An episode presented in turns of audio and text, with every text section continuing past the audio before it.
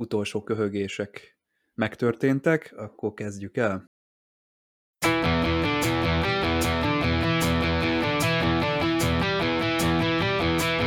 Ez itt az Impulzus Podcast, az űrszekerek Star Trek tematikus epizód kibeszélője.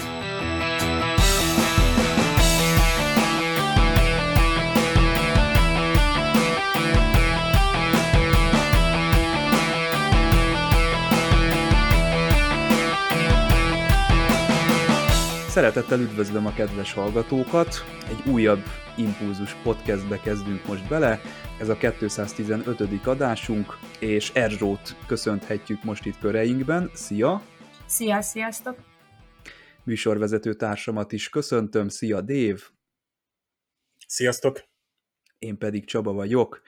Mai adásunkban a kötelék, The Bonding című epizódról fogunk beszélgetni, de az adás végén az Orville premier is szóba kerül, ugye The Orville New Horizons, egy alcímet kapott a sorozat, de miért nem most beszélünk róla? Hát egy ilyen nagyszerű sorozatról azonnal beszélgetni kell, merülhetne fel a kérdés, mert spoileresek leszünk, és aki szeretné elkerülni még a, a spoilereket, azoknak ne kelljen ugye itt tekergetni az adásba, hanem szépen békésen, nyugodtan tudják most fogyasztani ezt a műsorunkat, de timestampben természetesen ott van, hogy hol kezdődik az Orville beszélgetés, tehát aki tűkön ül, és nem bírja ki, az egyből oda is ugorhat akár.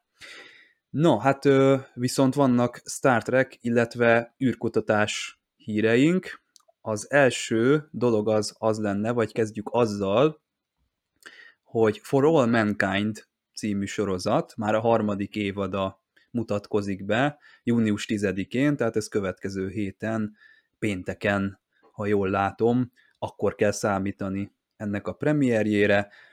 Alternatív űrtörténelem, aki nem tudná, hogy miről van szó, már a 90-es évek közepére eljutott az emberiség a Marsra, nem tudom, hogy maga az évad az mikor fog majd játszódni, lehet, hogy egy kicsit később, de az biztos, hogy itt a Mars meghódítása lesz már a cél. Na, mit szóltok ehhez a alapfelvetéshez, ehhez a settinghez, hogy felgyorsított ö, űrverseny, illetve mennyire várjátok. Erzsó, te például láttad az előző két évadát ennek a sorozatnak?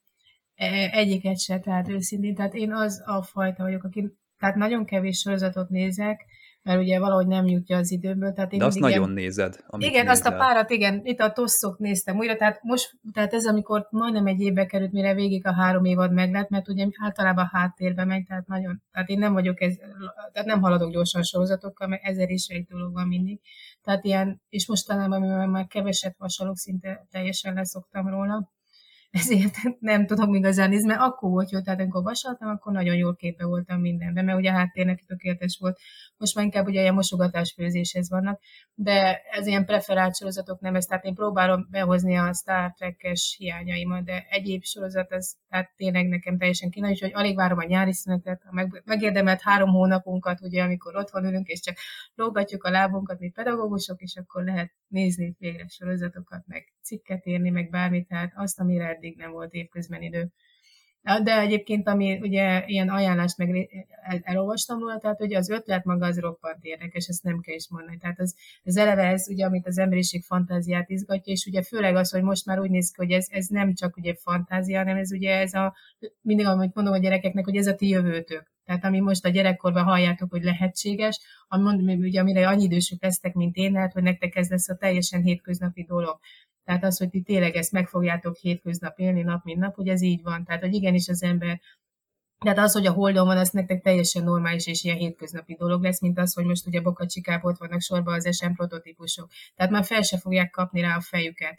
Tehát az nekik annyira ilyen evidens lesz és hétköznap, és az, hogy a Marsra megy tovább az ember, az meg szintén belefér. Ott legfeljebb az izgibb az lehet, hogy ugye távolabbi objektumokunk eljutunk ki, vagy hogy tényleg az Uranus, Neptunus, vagy még ég tovább, nem pedig az a Mars, az már, tehát ilyen lesz, hogy ez ilyen hétköznapi dolog.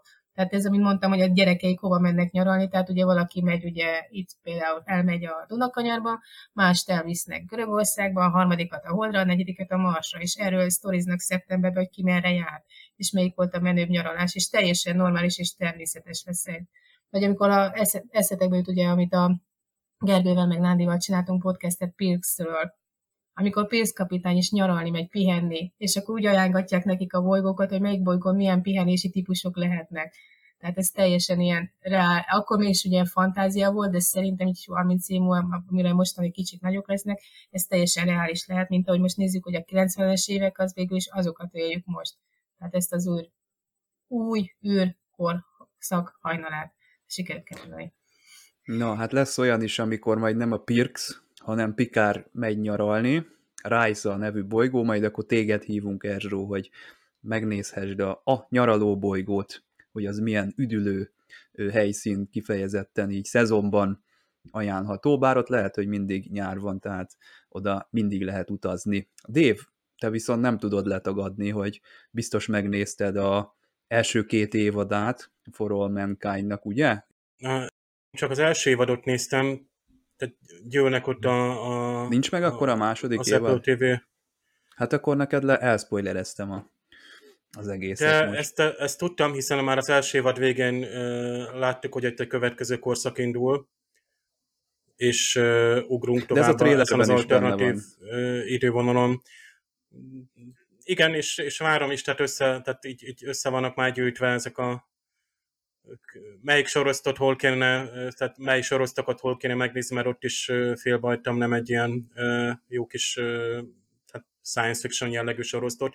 Ez egyébként tényleg érdekes, mert így, így olyan, mintha egy Ronald D. kerülné, mert a Battlestar Galacticát is hát jól meg kéne nézni, összefüggésében az Outlander-t, ott is már vagy 7 évad van, ugye?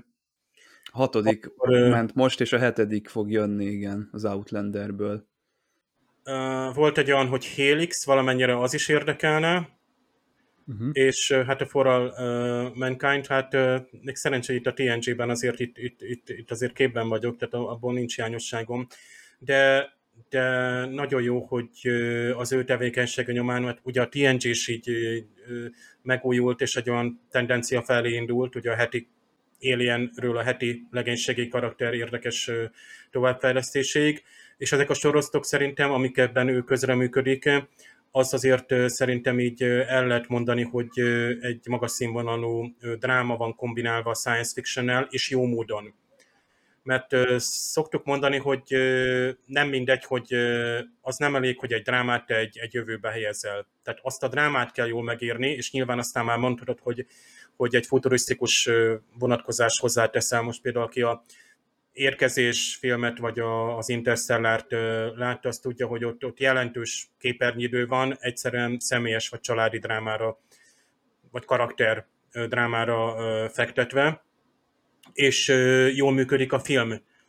Meg nyilván a science fiction háttér is jó. Az mondjuk vicces, hogy mondod, hogy a, nem néztem az For All Mankind másik évadán, de közben néztem a, például a Right, right Stuff, ugye az Igazak című hát könyvnek, abból készült filmnek, és hát a filmnek ezt a sorozatváltoztat, ez a Nat Geo hozta ki, egyébként majd fönt lesz a Disney is magyarul, ahogy nézegettem, tehát két hét múlva rá lehet szabadulni. Ott viszont hiszem, éreztem, hogy, hogy tavaly, tavalyi sorozat, ez a Parallaxisban Megnéztétek, és pont, pont ez. a Planetology podcastos hát kollégákkal, szakikkal beszéltétek ki ezt, és szerintem ott egyöntető volt a vélemény, hogy nagyon jó a tudományos háttér, de, de túl sok idő van a, tehát szinte ilyen bulvár jellegű családi És nem szimpatikusak a, az astronauták. Úgy nekem Arra összeolvadtak. Emlékszem. Így egybeolvadtak. Tehát egy, egy mozifilm, még a mozifilm is hosszú volt egyébként, én, én szerintem az a uh, Right Stuff az, az nagyon, nagyon hosszú, uh, tehát az szinte ilyen több tévéfilmnyi hosszúságú. Tehát jó, hogy vannak ilyenek, mert én, mint hétköznapi ember ezen keresztül azért uh, is elég jól megszokták ragadni az űrhajósok életét. Én az Apollo programon néztem most ezt a régi HBO sorosztot, ott is nagyon belemennek akár a családi háttérbe, de nagyon fegyelmezetten minden programra kvázi egy epizódot szánnak. És az úgy jól működött nekem.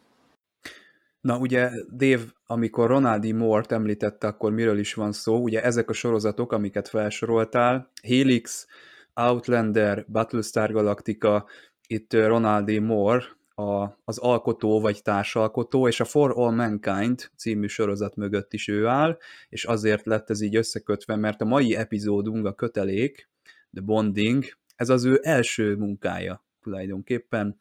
Itt kezdte ő a Star Trekben a karrierjét, tíz évig itt is volt, tehát ő a TNG-ben íróként, producerként, később a DS9-ban szintén producerként, íróként, Voyager-ben kettő darab epizódot írt, de viszont a, a mozifilmeknél nemzedékek, illetve kapcsolatfelvétel mozifilm írójaként is az ő nevét itt el kell mondanunk, tehát ez egy Ronaldi Moore adás lesz most, azt kell, hogy mondjam ilyen szempontból, de mielőtt még tovább megyünk, történt velünk egy olyan, hogy egy rendezvényre ellátogattunk, ott volt Erzsó is és én is, ugye Rafael Grau, Jennifer Notz, Rezsabek Nándor, három név, ezek közül kettő a NASA szakértője, egy pedig a planetology.hu főszerkesztője, találjátok ki, hogy ki kicsoda, de az a közös bennük, hogy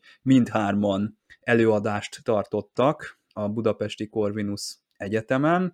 Ugye itt valódi NASA kulisszatitkokat tudtunk megnézni, és hát fizikai zsákmánnyal tudtunk távozni, mert ilyen matricákat adtak oda nekünk. Ugye Erzsó, te bereklámoztad, hogy itt rettenetesen nagy podcasterek vannak a helyszínen, személyünkben, úgyhogy a Rafael Grau nekünk külön ilyen felvarrót, ilyen ISS patchet is adott, hogy itt ilyen ö, irzatlan nagy tartalomgyártás van, ennek a, a, az örömére kaptuk meg ezeket a dolgokat, és hát volt ott egy, ez le is esett, mindegy, annál lejjebb már nem fog esni, és hát volt is egy csinos holdkőzet, egy igen furcsa ilyen háromszög alakú tárolóban, amivel mindenki előről, hátulról le tudta magát fényképeztetni.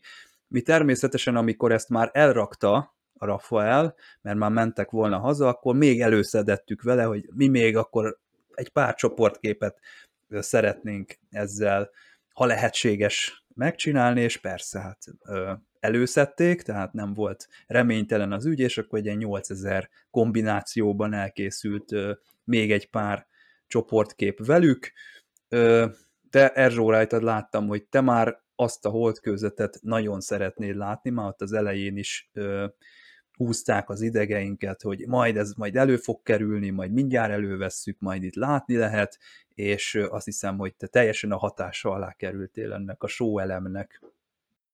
Az az érdekes, ugye, hogy én ezt láttam a Természettudományi Múzeumban, de ugye teljesen más dolog az, hogy ilyen vitrin mögött, ilyen kordon mögött, stb. látni valamit. Tehát akkor is ilyen lenyűgöző és hihetetlen dolog. Tehát egyszerűen szerintem ez a felfoghatatlan kategória. Tehát az, hogy tényleg onnan van. Tehát ez tényleg valami tőlem szoktak kérdezni a gyerekek, amikor azt a pár darab meteoritom, ami van, amikor beviszi, hogy á, biztos, hogy nem mondom meg, nehogy már, mert biztos, hogy én csak én találom ki, meg ilyeneket mondom, mert ugye mindig szoktam őket piszkálni, meg húzni, és hogy biztos, hogy ez is csak olyan vicc, amit szoktam mondani, és ugye olyan nehéz elhinni, hogy ez ténylegesen onnan van, és ekkora biztonság elemekkel van, de pont a, talán a Jennynek a videójában volt benne, ugye a prezentációjában, hogy mekkora nagy biztonsági körülmények között vannak ezek a holdminták, tehát hogy mennyire nagyon vigyáznak rá, és mennyire Kesztyűs kézzel bánnak. Szó szerint, de nem csak kesztyűs kézzel, hanem tényleg így beöltözve, mint amikor a legdurvább Covid időszakban rémlik ez nekünk, ugye, hogy ilyen biztonsági ruhába is nyúlnak hozzá, tehát nem csak kesztyűvel, hanem tényleg nagyon figyelnek rájuk és akkor erre fogják és odaadják nekünk a kezedbe, hogy tessék, ford meg, csinálj vele egy fényképet, és ez a házak biztos csak viccelnek. És az, hogy teljesen normálisan és természetesen vették ezt, hogy ezt meg lehet fognod, pedig tényleg ez annyira hihetetlen. Tehát ez olyan, mint amikor bevinnének a parlament, hogy próbáld fel a koronát, ezt meg a jogart, meg az országámat, aztán csinálj egy selfie és nyugodtan vihetni. Tehát ez, ez, ez tényleg olyan hihetetlen volt, és tényleg akkora élmény, hogy tényleg egy ilyen dolgot így is kezébe vehet az ember, amit egyébként álmodban nem gondolhattad volna, hogy ezt valahol megfoghatod.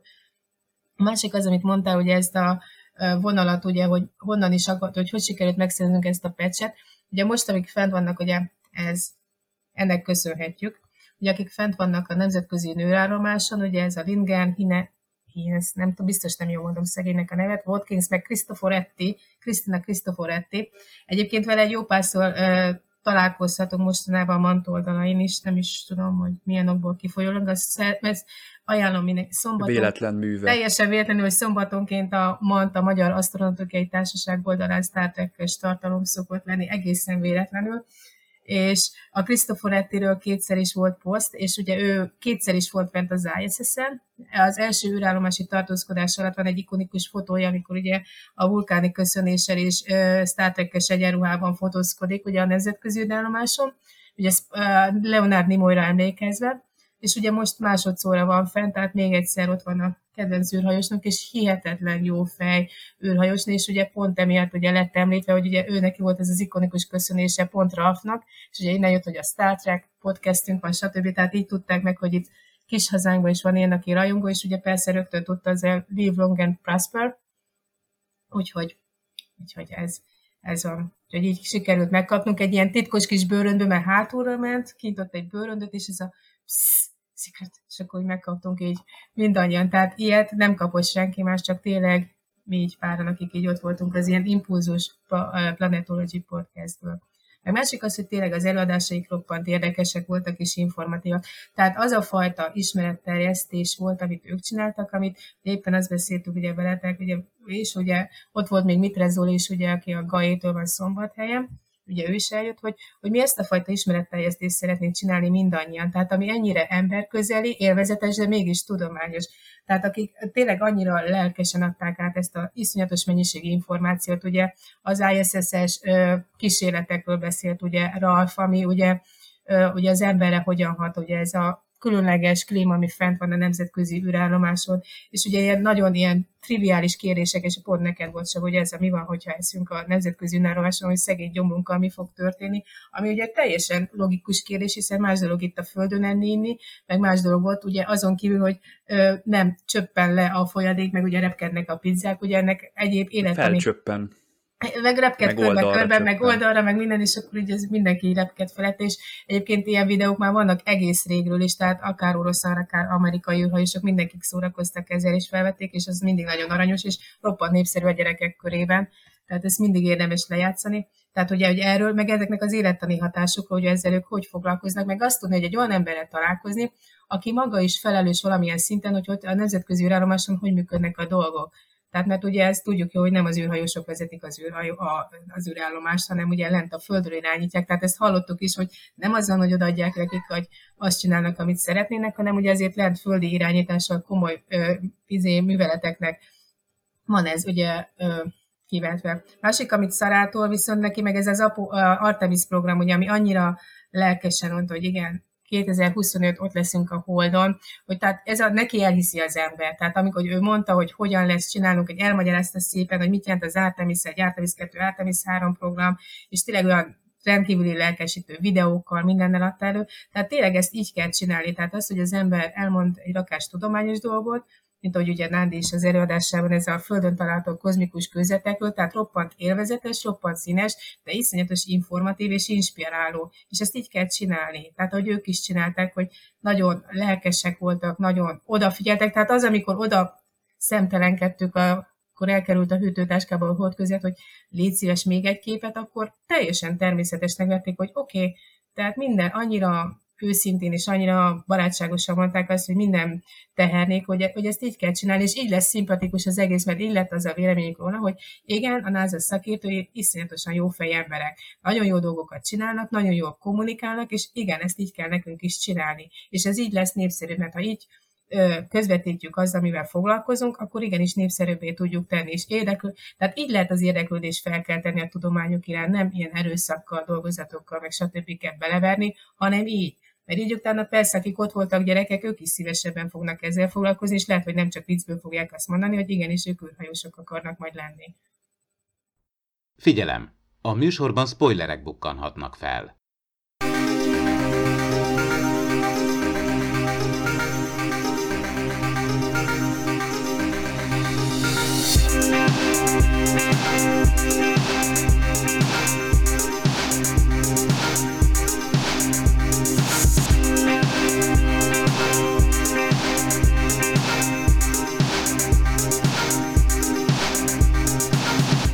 Időtényező Times Squared című epizódnál már bemondtam, hogy Ronald D. Moore ott meglátogatta az új nemzedéknek a díszleteit, és odaadta a forgatókönyvét annak a fickónak, aki éppen körbevezette őt. De hogy mi történt ezután?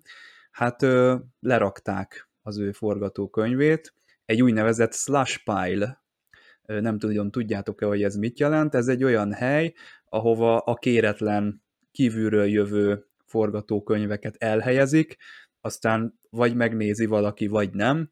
Ezt nem nézte meg senki, hét hónapon keresztül, tehát úgy tűnt, hogy köszönjük szépen, Mr. Moore, de igazából ugye senki nem érdeklődött olyan irányba, hogy ezt ténylegesen meg is valósítsák. Hát ez volt a The Bonding, a kötelék, itt még reménytelennek tűnt, hogy ebből valaha lesz valami, és erről az epizódról beszélgetünk továbbra is Erzsóval és Dévvel, én pedig Csaba vagyok, de aztán jött Michael Piller, aki a harmadik évattól kezdődően átvette a kormányt, ő lett a showrunner, ugye itt az új nemzedék sorozatban, és hát ő egy kicsit megszorult, mert hogy nem voltak forgatókönyvek, amik rendelkezésre álltak volna, és hát hozzá kellett nyúlni a Slash Pile-hoz, és ő ott egyből meg is látta Ronald D. Moore-nak a beküldött anyagát, elolvasta, nagyon tetszett neki, iszonyúan nagy hatással volt rá, de azért egy kis módosítást mindenképpen eszközölni kellett benne, úgyhogy ő, Michael Piller és Melinda Snodgrass, aki író és editor volt, tehát szerkesztőként dolgozott ugye Melinda Snodgrass a produkcióban, kezelésbe vették, általában ennek nem szokott jó vége lenni, tehát az eredeti író ilyenkor megsértődik, de Ronaldi Moore azt nyilatkozta, hogy hát végül is tök jól átalakították, és olyan végeredmény született, ami neki is tetszik. Ugye mi volt a, az átalakítás tárgya? Az eredeti forgatókönyvben egy holofedélzetes történetet láttunk volna, ugyanis amikor Jeremynek meghal az édesanyja, akkor a kisfiú a holofedélzetre ment volna be, és újraalkotta volna, és ott ö, esett volna bele abba a szomorú állapotba, amiben egyébként később a, az idegen által kivetített kép miatt esik bele. Én azt mondom, hogy a történet magja az nem változott meg olyan drasztikusan, tehát itt kőkeményen megmaradt az az üzenet, hogy a virtualitásnak a veszélyei, illetve ilyen gyász esetén ez, ez mit eredményezhet, ez, ez a Black Mirror, tehát ezt láttuk, azt az epizódot, amikor ugye csetel a főszereplő a, az elhunyt valakiével, aztán lehet, hogy később egy androidot is csináltak neki, most lehet, hogy ilyen két epizódot, Black Mirror epizódot keverek össze, vagy lehet, hogy ez egybe volt, már nem tudom megmondani, de itt tulajdonképpen erről van szó, csak a Black Mirrorban ugye egy kicsit élesebben, vagy, vagy egy kicsit fájóbban látjuk ezt, mert az ugye közeli jövőben történik, de ugyanaz a kapta fa, én szerintem. Erzsó, te azt mondtad nekem itt, mielőtt megnéztük, vagy miután megnéztük, hogy neked nagyon tetszik ez a történet, mert mély pszichológiai tartalmat hordoz, és ehhez te hozzá is tudnál tenni szakirodalmi jártasságod okán pár dolgot. Igen, ez volt az első, ez, ez az első TNG rész, amire teljesen egészében azt tudom mondani, hogy az elejétől a végéig minden egyes része nagyon tetszett. Tehát most jutott, tehát most a harmadik évadnál volt az olyan, hogy akkor úgy látszik megvan az én forgatókönyvírom, hogy ki az, aki megtalálta azt, hogy mi az, ami nekem bejön, mert ez a téma, ez, egy hihetetlenül megérintett, és nagyon tetszett. Tudjuk, hogy személyesokból kifolyólag is, mert ugye a személyesok az volt, hogy pont előtte, amikor megnéztem előtte való napokban halt meg a cicánk, és ugye mi ennek, ugye a cicánk beteg volt, és ugye mi ezt végignéztük, végig kísértük őt ezt az úton, ugye, hogy eljutott a végig, tehát bent volt együtt a családdal, bent a házban, a gyerekek ezt látták, tehát megbeszéltük, és épp azt mondtam, hogy az, hogy pont ugyanazok a kérdések, ugyanazok a felvetések fogalmazottak meg nekik feléjük, ugye, ennek kapcsán, mint amit egész végig a filmsorban a Troy csinált. Amúgy is nekem ő a kedvenc szereplőm, tehát abszolút, tehát én nekem nagyon szimpatikus ez a pszichológus, pszichiáter lénye, de ebben a részben sziporkázott, tehát annyira tetszett az, hogy minden egyes szereplőnél körbement, és mindenkivel próbált beszélgetni, és együtt élni, tehát ez nagyon tetszett. Másik a téma maga is olyan, amivel én rengeteget foglalkoztam, ugye, tehát a, maga az ugye a mozgalom, ugye, ami a tanatológiával, a hospice foglalkozik, ami ugye, hogy utána néztem, ugye az, hogy nem a halálról szól, hanem, hanem magáról az életről, elkísérni az embert odáig, és utána meg feldolgozni. És pont ugye Troy az, aki ebben a gyászfeldolgozásban próbál mindenkinek segíteni, mindenki mellett ott lenni, megtudni, hogy mit érez, beszélgetni vele, beszéltetni, összehozni a szereplőket, ugye mondani, hogy Wesley beszéljen a gyereket. Tehát az, hogy mindenki úgy kommunikál egymással, amit eddig nem lehetett látni. Tehát nekem az volt a legmeglepőbb, hogy a szereplők, minden nagy nem szereplőnek olyan oldala jött ki, ami eddig ismeretlen volt. Tehát az, hogy Picard nem csak felfújja magát, hogy gyerek van a fedélzeten, hanem az, hogy együtt érez, tényleg együtt, ténylegesen együtt érez a gyerekkel, beszélget vele, beszélget vele, tehát nem ér rá a fölmedint fezlére, hogy mit keres itt, hanem beszélget vele, és normális emberi hangon, sőt, amikor ez a megfogta a kezét, tehát ez az ember, ez az, na ne, ez tényleg, ez abszolút, hogy ilyen megtörténhet, hogy megfogja, és azt mondja a gyereknek, hogy ugye az Enterprise-on senki sincs egyedül, senki, és ez akkora mondat, pedig én, nekem ugye eddig mindig körkapitány volt a kapitány, de ez az egy mondatával, tehát ez a, ez a valami elkezdett ebben az emberben is megmozdulni, ami tényleg nem annyira ilyen jégszoborá teszi. Tehát nekem mindig olyan kevés volt eddig. Tehát hiányzott nekem belőle az emberi rész, ami, de ezzel most annyira másabb lett, hogy próbáltam megérteni, meg azt is, amikor Vezli megmondta neki, hogy ő haragudott rá, hogy ő él, az apja meg meghalt, akkor nem kikérte magának, meg elküldte, hanem látszott rajta, hogy ez teljesen átélzi és megérti, és ez is annyira hihetetlen volt tőle, meg ugye a többiek is, tehát az, hogy Déta is elkezdett az életnek a dolgain így kattogni, meg az, hogy ugye mit jelent az, hogy ugye ti, amikor elveszítettek valamit, akkor miért, miért kérdezgettek engem, hogy mit jelentett nekem, meg mit jelent ez az egész, és erről viszont találtam egy nagyon jó idézetet, ugye Lackfi Jánosnak, akit szegényt annyira nem szeretek, de ez az idézet, ez pont elé talál erre, nem tudom kiülről, úgyhogy muszáj felolvasnom, hogy azt mondta, hogy Jézus is megsiratta Lázárt, holott tudta, hogy hamarosan feltámasztja. Szóval jobb bánkodni szeretteink elvesztésén, mint a szívünk bánattalanságában embertelenné lenni. És valahogy Déta ezt próbálta megérteni, hogy ez mit jelent az, hogy ugye mi a különbség az, hogy milyen elveszíteni valakit, meg elveszíteni a barátunkat, elveszíteni az, aki közel állt hozzánk. És ez is nagyon jó volt, hogy vele ezt próbálták megértetni, és az, hogy Déta is ezen kattogott. Másik az, ami Borf. Tehát az, hogy egy klingon nem azon morf, nem csak azon morfológik, ugye, hogy, hogy mi történt, meg ugye, hogy elvesztett egy emberét, meg stb., meg ugye nem azt nézte, hogy ez egy méltó halál, ugye, mert hogy a csatában veszette, csatában veszette a gyereknek az édesanyja, hanem azt, hogy, a, hogy azt vette meg, a párhuzamot vette észre, hogy ő is árva, meg a gyerek is árva. És teljesen másképp kezdett el működni, amit eddig várható lett volna tőle. Tehát az, hogy, hogy olyan, mint amikor egy esőben ázó kiskutyát meglát az ember, aki nézve ilyen szomorú szemre, és megesik rajta a szíve. De hát egy klingontól nem ezt várjuk, hogy így megsajnál egy gyereket, hanem, hanem egészen más reakciókat, és ez, ez tőle ez hihetetlenül hihetetlenül jó volt, és hihetetlenül meglepő. Tehát az egész maga, és az is, amikor próbálta vele ugye Troy megértetni, hogy idő kell a Jereminek, ugye, hogy feldolgozza az édesanyja elvesztését, és ugye ezt a, próbálta megérteni, hogy ezt az ezt a gyász folyamatokat, ugye. Ennek van, megmondom, ennek is megvan a maga pszichológiája, ennek a maga lépcsőfokain, amit az embereknek át kell mennie, hogy végül is fel tudják valamilyen szinten dolgozni az elvesztést.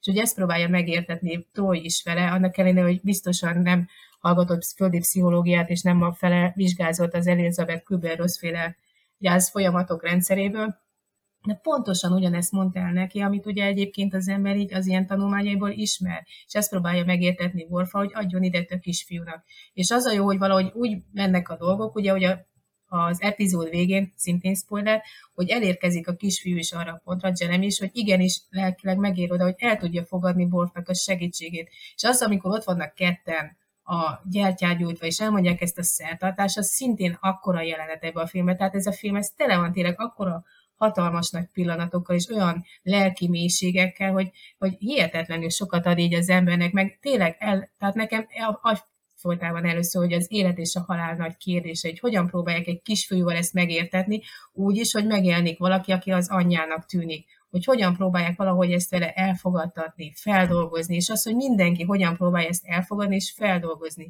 Tehát hihetetlenül jól működik, úgyhogy nekem nagyon-nagyon bejött ez a rész.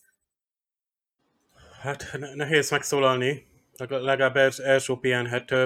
Hát nekem ez egy sokszor kihagyott rész, nem néztem újra, amikor TNG-t néztem, de én ezt úgy tekintem, hogy akkora és olyan sokféle az epizódoknak a könyvtára, hogy én egy bizonyos repertoárt néztem mindig újra. Amivel lehet, hogy hibát követtem el, mert így nem fedeztem fel olyan értékeket. Itt például az epizód keletkezés történetéről nem is tudtam, de azt hiszem kell egy ilyen naivitás az első nézésekkor, és az ember akkor az életkora szerint is, az élethelyzete szerint, tapasztalatai szerint másképp dönt. Bármely sorozatban egyébként az a jó, hogy most bármelyik TV sorozat produkcióról legyen szó, tehát ahol úgymond folyamatosan, mondjuk éveken keresztül követünk karaktereket, a mögöttük álló színészeknek a, a fejlődését is, mindenféle téma sorra kerül, és akkor mindig van egy olyan érzésed, hogy most ez, ez a téma nem áll közel hozzá, mert nem olyan szituációban vagyok. De a téma attól függetlenül elét kell, hogy kerüljön. Tehát, hogy lásd embereket, akik együtt éreznek, akik ö, együtt működnek egy ilyen szituációban, és ö, másképp működnek, mint az elvártak. Tehát nekem is például Pikárnak a, a szokásos gyerekekkel szembeni majd, hogy nem közönye vagy hűvössége, itt tényleg egy, egy atyai, szerető, vigasztó pillanatba csapát, és teljesen természetesen működik ez egyetlen szóval. Tehát szinte a néző felé szól ki tényleg, hogy itt, itt és egyébként azt, azt el kell mondani, és szerintem aki régóta néz, de akár évek óta, akár évtizedek óta néz Star Trek-et, a TNG, de szerintem a Deep Space Mining, a Voyager is különösen olyan sorosztok, ahol ezek az emberi pillanatok úgy vannak jelen, hogy nagyon sok embernek segítettek személyes gondokban, mélypontokról kijutni és itt nem csak a jövő optimizás, optimizmusáról beszélünk, hiszen itt egy, egy olyan szomorú esemény van, ami a jövő sem tud meggyógyítani. Vagy fölkínál egy megoldást, ami, amire a néző is azt mondaná, hogy hó, milyen jó, ha vannak ilyen lények. Vagy akár az eredeti forgatókönyv szerint, hogy holofedélzeti helyettesítés. Miért ne lehetne megcsinálni? És miért ne lehetne megcsinálni?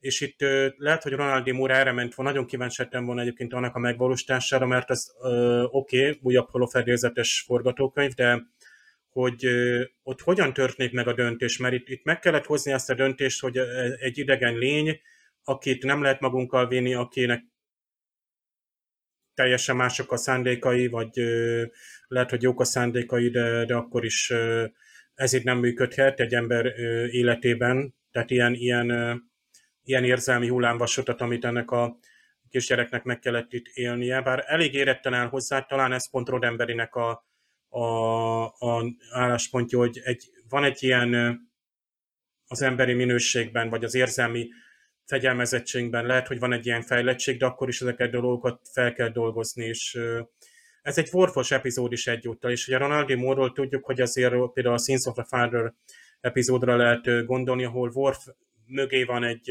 egy újabb mm, réteg. Bővítik az karakterét. Hát réteg, de én szerintem volt már így is egy, egy, egy bonyolultabb, összetettebb karakter, mint amiről gondolnánk, hogy hát ő egy, egy Klingon, aki emberek között van, és néha... mint egy ogre? Mint egy viselkedik. sok rétegű hagyma. Akár, de ez, ez persze mondhatod, hogy könnyű, mert 7 évadon keresztül fejleszteni, de az a nagyon nagy dolog, hogy itt a TNG Ronald Moore-nak nagyban köszönhetően itt bejött egy olyan minőség, hogy ugye elindulunk tényleg a, a, a heti űrkalandról, ami eddig is nagyon izgalmas, a heti science fiction topikról. Itt vannak már két éve ismerik a karaktereinket. Adjunk hozzá új és új, akár háttértörténetet, vagy egy ilyen jelentős érzelmi nyomást, amivel itt például Worf a bűntudatával küzd. Tehát a kisfiú a gyászával küzd, Wolf a bűntudatával küzd, de még Pikár is, vagy például Wesley-nél is. Wesley és az anyja Jack Crusher emlékeznek. Wesley és Pikár között sorra kerül egy akár két éve halasztott beszélgetés. Tehát itt, itt ami ö, ö, itt téged megragadott emberi oldalról Erzsó, az engem még Star Trek oldalról is, hogy itt milyen bátran hozzá lehetett nyúlni a karakterekhez. Tehát hirtelen egy sokkal emberi, mélyebb érzésű együttérző pikár van. Worfnál is ugyanez, de még, még pluszban itt van, hogy egy rítusnak, úgy igazából ez csak egy külsőség, amit itt ők végrehajtanak. Itt a, a bármely szertartásnak az együtt végzés az óriási jelentősége. Például együtt végzett, együtt mondott ö, imádság. Ö, egy, egy ö, zsoltárok, az éneklések, mind-mind azoknak, a, tehát a szakrális jelentősége mindig abban rejlik, hogy több ember érzi át ugyanazt, és, és annak a hatását. Tehát mindmáig a templomba járásnak ez egyik legfontosabb alapja lehet, ott, ott, ott kaphat az ember olyan lelki még megölásokat és élményeket, de egy ilyen kis szertartáson is, mert, mert bemész egy, egy, egy, egy kis kápolnába, és akkor ott éle, éled át ugyanezt. És Worfnál ugye egy teljesen új szertartás, mondhatod, hogy az x Klingon szertartás, amiről nem tudtunk, de itt a jelentősége az, hogy ünnepelni a, az édesanyját. És itt már nem is csak arról van szó, hogy most csatában, nem csatában, hogy vesztették el, becsületes, nem becsületes, itt tényleg a, a, az emberi életnek a, az értéke, vagy az ünneplése. Tehát ezen oldalról is, még Trojnál is ugye a, kimond egy olyat, hogy ő az, az örömben látja, hogy az emberek ott nyilvánulnak meg leginkább. És ez is egy hatalmas dolog, hogy, hogy itt, itt, itt van becsempészve tényleg ez a fajta, hogy Troy egy ilyen típusú pszichológus. Lehetne ő egy, egy olyan, aki méről fölhoz dolgokat, tehát úgymond a, a legfájdalmasabb dolgokkal szembesítés úgy gyógyít meg. De ő egy ilyen típusú, tehát a Trojnál el lehet mondani, hogy ő sem mindenható. Ő sem érez mindent, és ő sem tud mindenkinek segíteni. Tehát ezekkel a, ezeken a pontokon tud segíteni itt is például, hogy ezekben a tanácsadásokban Vor felé, Pikár felé elindulnak folyamatok, elindul a gyógyulás folyamata, amit ugye nagyban megzavar ennek a, az idegen nének a jelenlétát, ha nem lett volna elég nehéz. Hát ha az, az idegen né nem jelenik meg, már akkor is van egy ö, alapvetően jó epizód.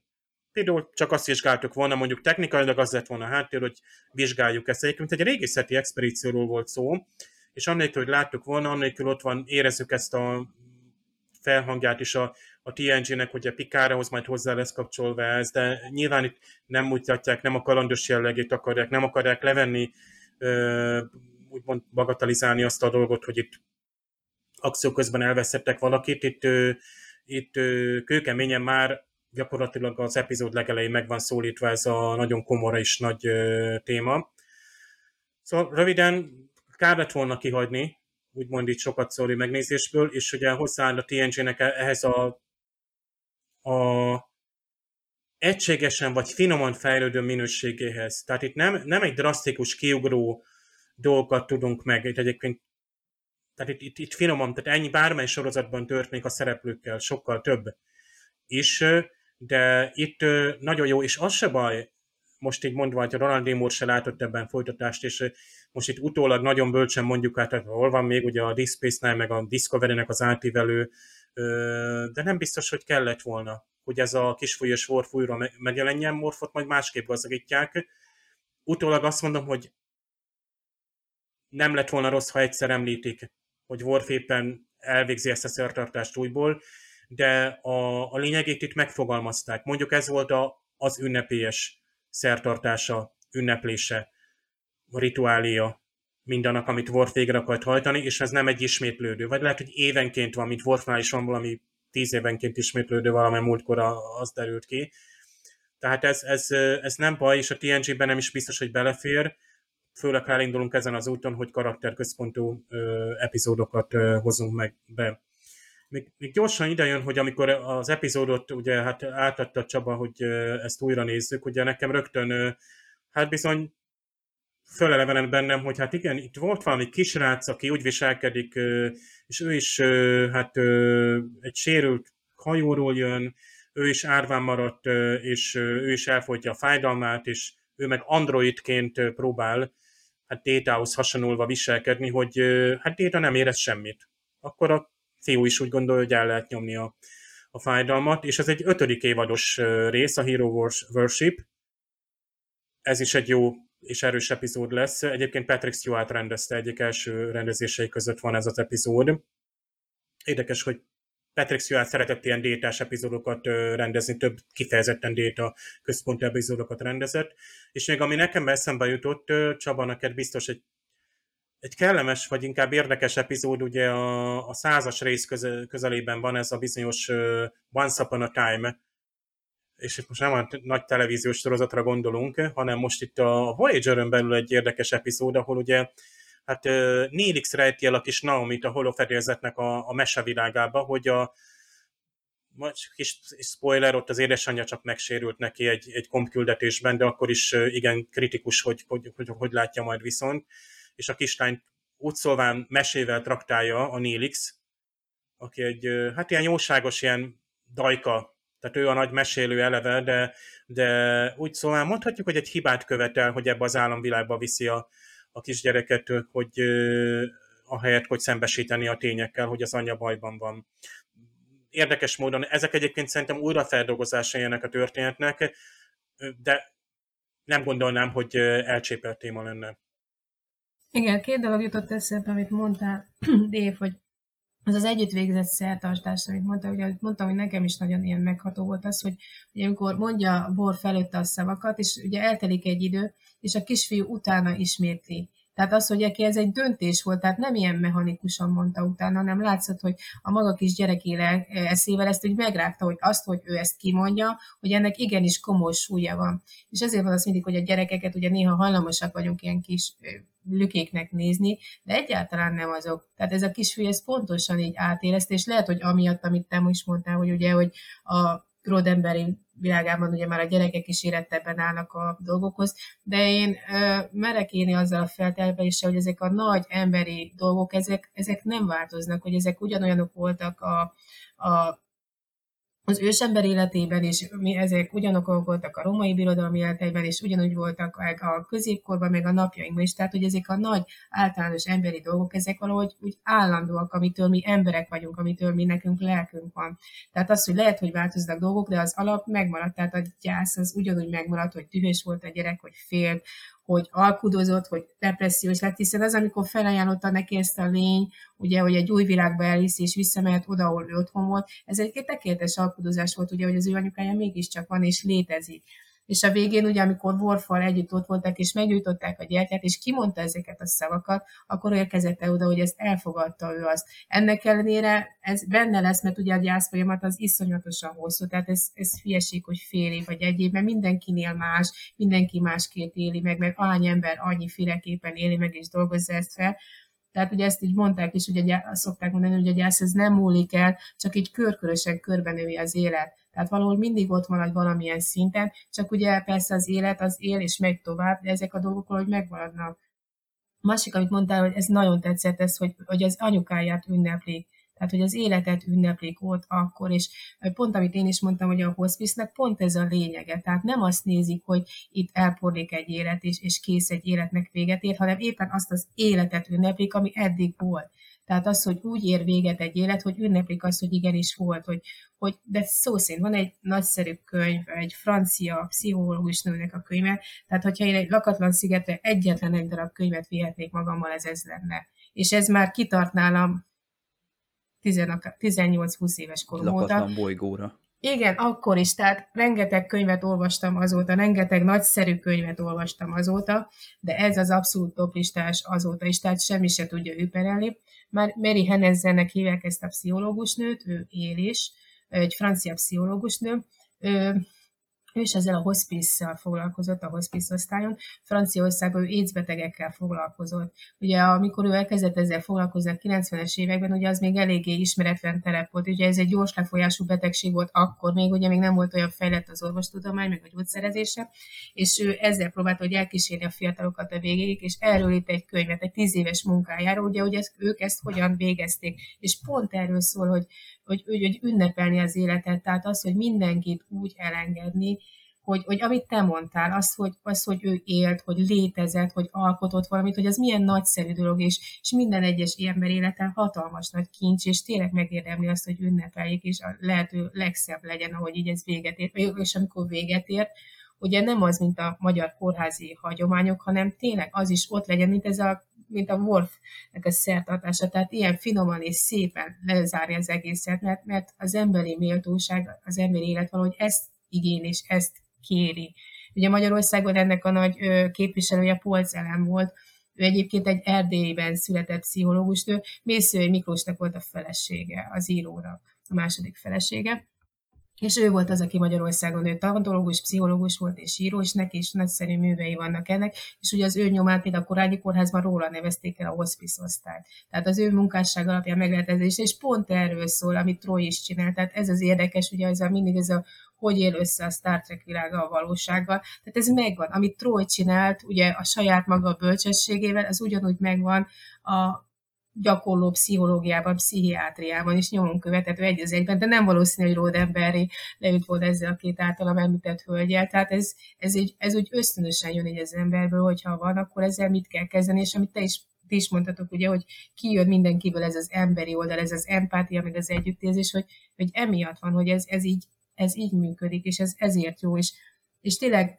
nagyszerű ez a forgatókönyv, hogy ezt behozta, és hogyha hogy, hogy ez így jelen lehetett, mert tényleg ez az tudományos oldala mellett tényleg ez a nagyon emberi része, ez, ez, ez ami tényleg nagyon jóvá teszi.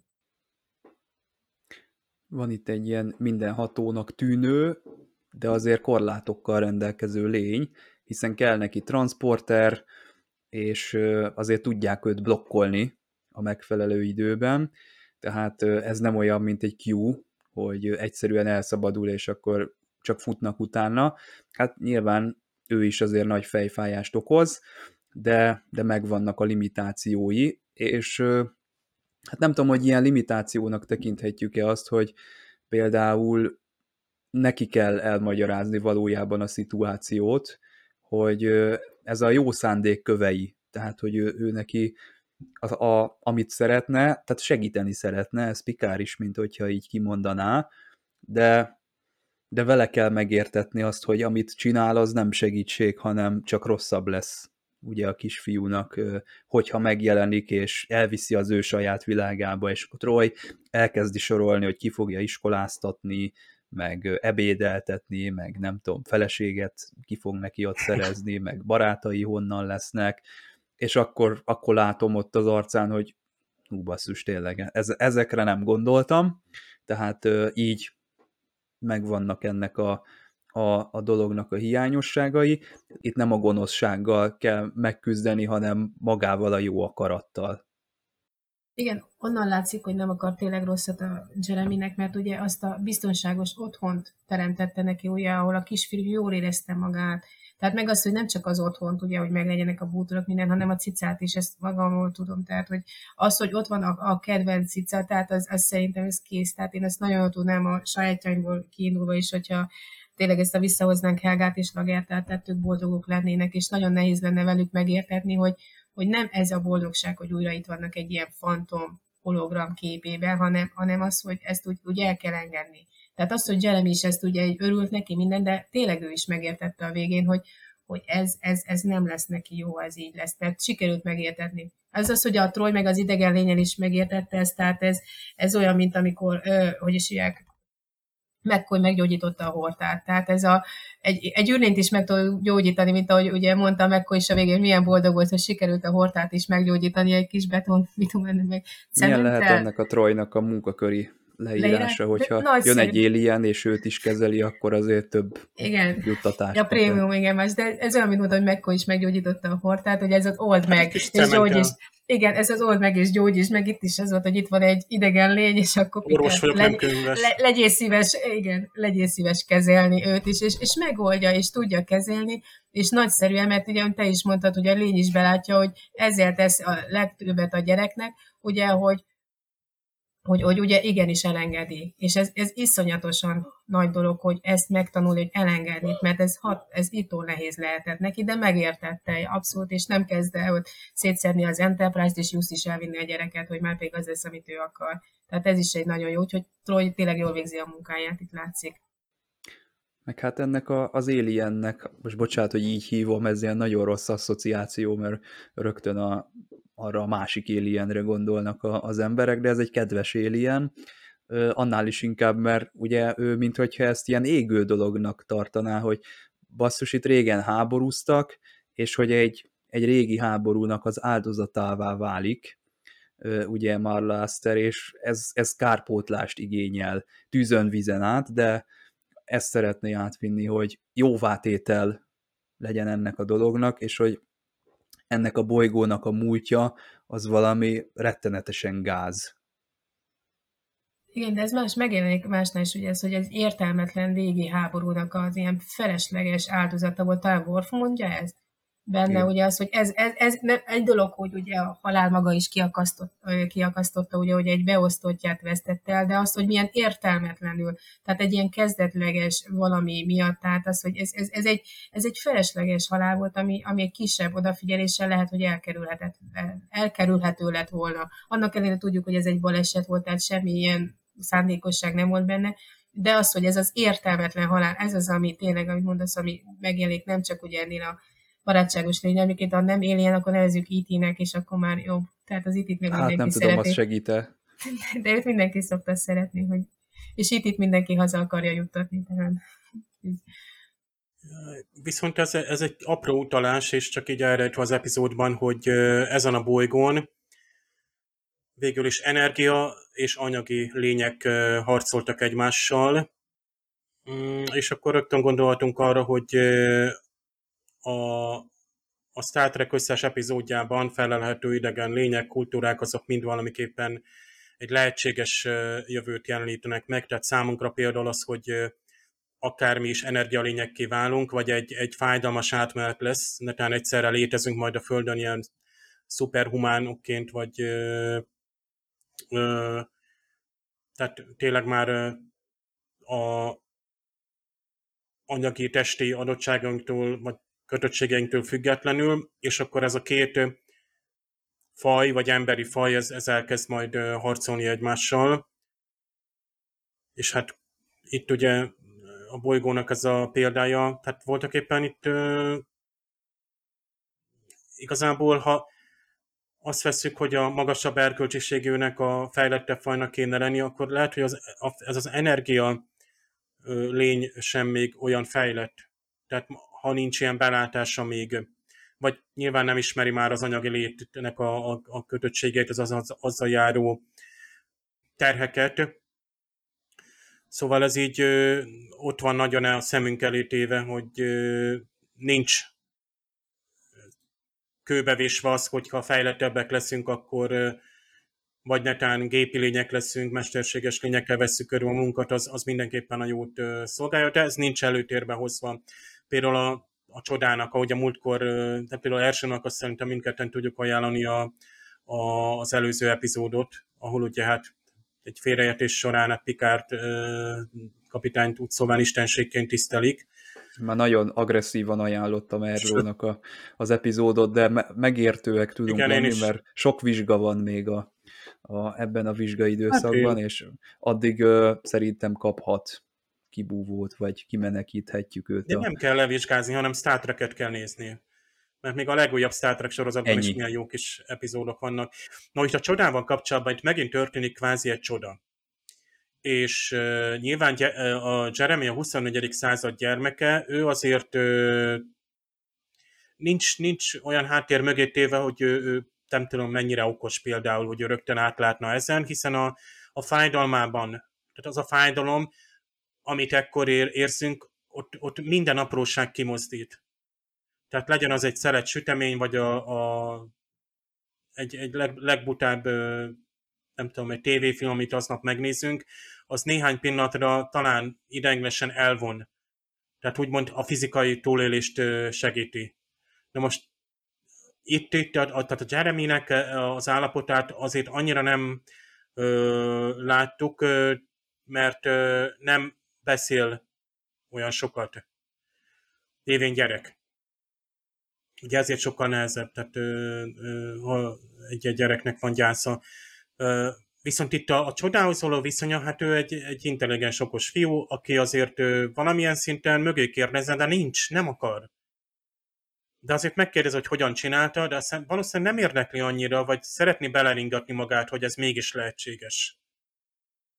Hogy jaj, mégse, hát a Wolf tévedett biztos, vagy nem, tehát a, a Crusher doki tévedett, tehát, vagy újraélesztették, stb.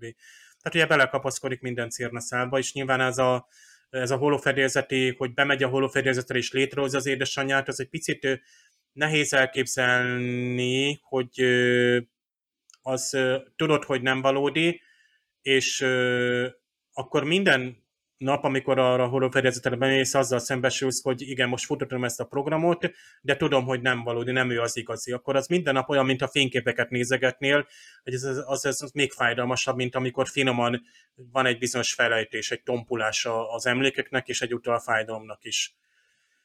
Tehát igen, a társó is mondta, hogy nem tűnik el, de az emberi, tehát a, a, az életbe bele dolgozódik maga a személyiségünkbe.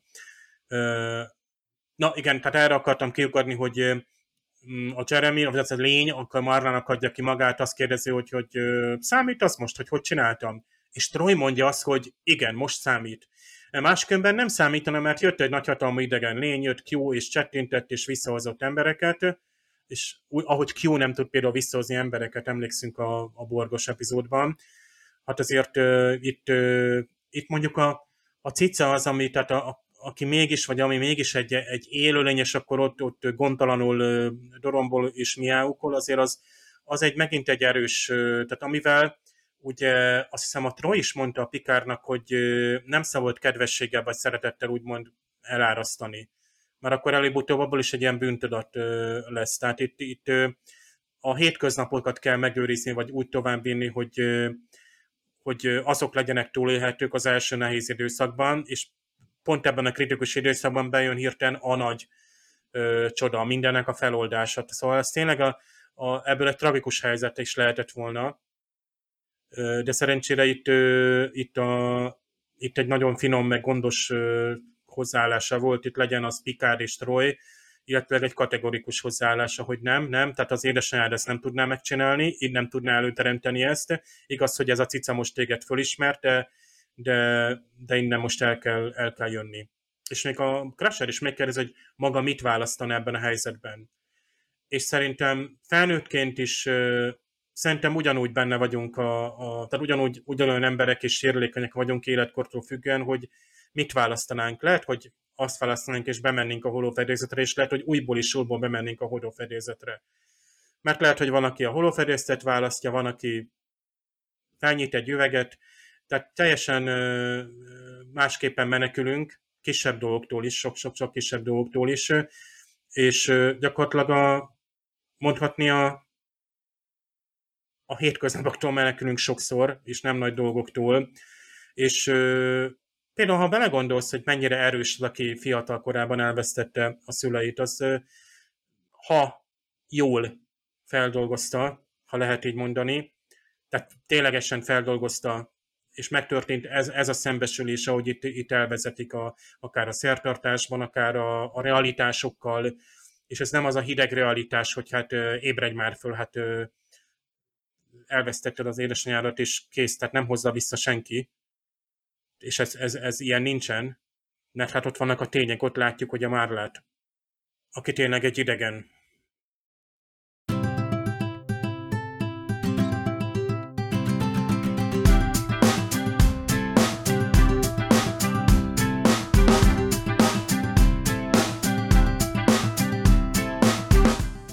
egy ilyen teljesen hétköznapi vagy átlagos kifejezés tűnt fel az epizód elején, ahogy Déta jelent, hogy a felderítő csapat bejelentkezett, és Worf hadnagy van a vonalban. Nagyon tetszenek ezek a régi kifejezések, amikor egy régi technológiát visznek be, egyébként az angolban ez Lieutenant Worf standing by, ugye stand by, vagyis hát ez egyébként tényleg azt jelenti, hogy valaki vonalban van, tehát élő kapcsolásban is arra vár, hogy, hogy megszólaljon. Az övétém, a felderítő csapat pedig egy jól bevált jó fordítás lesz, ez így jól, jól hangzott ebben a mondatban. Még érdekes, hogy Worf, ahogy leírja, és ez is milyen jó a TNG-ben, ez szoktuk mondani, hogy néha egyik, néha másik megoldása jó. Tehát van a show, don't tell, vagyis mutasd meg, nem mondj semmit, tehát például egy másodperces vágóképpen megmutatni a bolygót, meg hogy Warfék ott vannak lent. nem mutatjuk. A távolból értesítünk, és ez, ez még jelentősebb, hiszen hányszor van, hogy telefonon értesítünk, értesülünk egy tragikus hírről például. És hát bizony Worf egyelőre még nem a tragédiáról jelent, hanem az, hogy ugye ennek a bizonyos harmadik alagútnak a feltárását befejezték, egyébként tehát egy ásatás van, tehát amúgy egy izgalmas alapszituáció ez, és most éppen a Ceremonial Chamberben fognak belépni, amit ugye hát díszteremnek fordítanak, hát más nem lévén végül is leírja egy szertartásoknak, rituáléknak, ceremóniáléknak a, a helyisége vagy kamrája lehet ez. Nyilván ezt most megmutatni, hogy néhány másodperc kedvéért ez bizony nem lett volna valószínűleg annyira a, a szerencsés. Mert itt, itt a szavaké a főszerep, itt, itt az epizód úgy is működik, hogy nem beszélünk, nem, nem, nem, nem mutatunk meg semmit, csak, csak beszélünk dolgokról, hogy Worf teszi. És hát Troy érez valamit. Más epizódokban néha hát még, még nagy rajongóként is esetleg immenámmal szoktuk fogadni, hogy mit érez és mit nem érezhet Troy. Itt azonban nagyon jó a kifejezés, amit használ az epizód. Uh, there is a presence on the Enterprise. Picard meg is kérdezi, hogy Alien Presence, és uh, lehet, hogy akkoriban a nézőknek egyébként nem a, az Alien film jutott eszébe, de tényleg elég, elég erős az a konnotáció. Data egyébként még erősebb szót használ, hogy intruder, de hát hogy a szenzorok nem jeleznek behatolót, és Troy még egyszer megismétli ezt, hogy there is a presence. Magyarban egyébként, hogy valaki van az Enterprise-on, valaki van a hajón, egyébként már ez is egy, egy sejtelmes valaki van itt egyébként. Ez a presence, ez egy jelenthet olyat is, tehát nem csak, hogy jelenlét, megjelenés, egy ilyen nagy erejű, imponáló fellépés, hanem valami láthatatlanul van jelen. Tehát úgymond tényleg egy hatodik, hetedik, nem tudom, Trojnak mennyi van érzékkel észlelhető csak. Azon gondolkoztunk egyébként még a, itt most a beszélgetés előtt Csabával, hogy Csaba itt veled, hogy mi, mit érezhetett Troy, amikor vissza akarja hívni a, a felderítő csapatot. Valószínűleg már ott a, azt, a, azt a, a, a tragédiát, amit a robbanás kiváltott, a fájdalmat, fizikai, lelki fájdalmat, akár Worfét érezte meg, de akkor is, ugye Worf csak később tudott jelenteni, nyilván volt egy nagy erős robbanás, Marla Asper ott volt a centrumában, a Worf közel volt, ő is, hát láttuk, hogy eléggé megviselte, és csak később tudott bejelentkezni, és Troy ennek, az, ennek a nagy eseménynek a, a hirtelen erős érzelmi hatását észlelhette a, a bolygóról. Tehát mondjuk úgy, hogy ez is egy logikus kibővítése, nem kibővítése, hanem megerősítése, hogy Troy sem mindent érez, hanem amikor tényleg nagy erőjű érzelmi kitörések vannak, vagy olyan jelenlétek, amik eltérnek a, a szokásostól, azt, azt ő megérzi. Hát, ha mondjuk nem lenne szomorú ez az epizód, mondhatnám, hogy a, a humoros része volt ennek a résznek. Szinkronos érdekesség, hogy földobjam a hangulatot, ugye itt volt ugye az álfoltos, ugye Patches, aki békésen üldögöl és nyávog, de én nem láttam, hogy mozgott volna a szája. Hát, hogy a fejét ugye ide-oda mozgatta, tehát én úgy érzem, hogy utóbb keverték valami utószinkronon a valami cica hangját fel, még akkor is, ha nem az eredeti macska hangot, de hát bocsássuk meg, de egyébként nagyon érdekes volt ez a macskának a színe, mert nekem pont volt egy ilyen macskám, egy ilyen vörös, fekete, fehér, tehát ilyen nagyon, nagyon keverék volt. Ugye a, a macskák eredetét azt ne is próbáljuk megmagyarázni, főleg faluban. Ö, viszont a, a macska Détánál majd lesz egy, ugye lesz egy vörös cicája, Spot és a Data, mint Android macskához kötődő érzelme, hát például első neked különösen, különösen ajánlom, tehát már itt nem tudom hány oldalas lesz a epizódlistád, hát nézd meg minden TNG részt. És a, a nemzedékeket ugyanis a Data, hát azt hiszi, hogy el, elveszette a cicáját, és sír. És ez olyan többletet ad hozzá, tehát az, az, a a házi kedvencéhez fűződő érzelem, amivel egyébként itt is van egy, egy érdekes déta a mozzanat, amikor próbálja értelmezni, hogy ha közelebb állt valaki hozzánk, akkor a nagyobb erejű az elvesztése a, a, az utóbb, utóbbi feldolgozása, ami vele történt. És hát itt van az epizódban egy idegen lény, egy energia lény, amelyik a hajóra is behatol egyszer ugye Marlaster képében, de energiaforrában is jelen van, vagy jelen vannak, ezt nem tudjuk meg, és nem is kell kifejteni, mert ez már szinte mondhatjuk, hogy a sablon energia lény megjelenítés kék színű, talán, hogy jobban lássuk, hogy éppen obrien is üldözi a folyosón, illetve a pultba is behatol, O'Brien is riadót és idegent kiállt. Ugye ott segítségére sietnek, egyébként Worf és pontosabban Jordi érdekesítte, hogy ugye hát bizony jelenti a gépházból, hogy hát mindent átnéz, átnézi a rendszereinket, ismerkedik vele. Ez a going to school, ez nagyon érdekes, ez megint egy teljesen hétköznapi kifejezés, ami egyszerűen ott van az epizódban, vagy például az, hogy let's just hope it doesn't blow us to Kingdom Come. Nos, ez a Kingdom Come rögtön feltűnt, mert egész feltűnt tudom például a, a mi atyánkot angolul, és a Thy Kingdom Come, Thy Will Be Done, és így tovább, tehát ezek, ezek így megvannak, és hát uh, itt tényleg erre lehet visszavezetni ezt a, ez egy bizonyára nagyon régies kifejezés, amit egyszerűen annyit jelent, hogy Forever, Heaven, tehát ilyen mindörökké, vagy úgymond örökre porrázóz minket, egyszer és mindenkorra.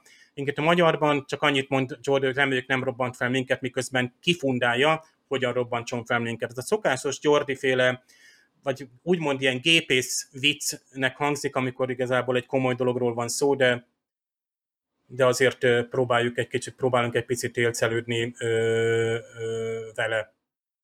És hát Worf a végén klingonul beszél, amit természetesen klingonul ad vissza az epizód, amit nem meg se próbálok visszaadni, tehát Worf és Jeremy is elmondja ezt a Kázi, ez, ez ugye ez egy imádságnak felelnek szinte, tehát egy rituális ö, ö, ugye a ritusoknak mindig van egy ismétlődő momentuma, de mindig az a lényeg, hogy azt hogy éljük át, és Worf és Jeremy együtt éli át. Egyébként hát Worfnál megint előfordul ez a Join Me in the Rustai, azt hiszem Rustájnak ejtik a magyarban is, The Bonding, még Worf mondja angolul is, tehát ugye kötelék, ami egy, egy jó szó, meg egy jó cím az epizódnak.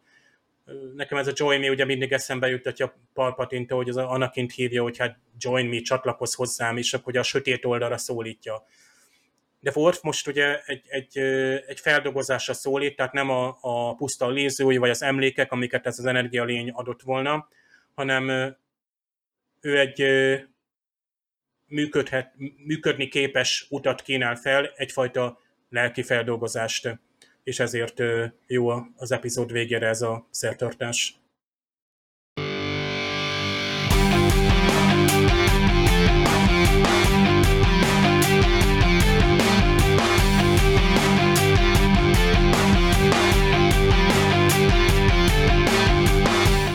hogyha zajlik a felfedezés, akkor hullanak az emberek, ezt megszokhattuk az eredeti sorozatban is, itt a TNG-ben is elveszítünk egy pár korábban sosem ismert mellékszereplőt, de itt most újdonság, hogy látjuk, hogy annak a valakinek van családja, valahol visszavárták, és érdemes ennek egy epizódot szánni, ilyen értelemben természetesen új Ronald D. Moore-nak a megközelítése, és szerintem nevezhetjük mérföldkőnek.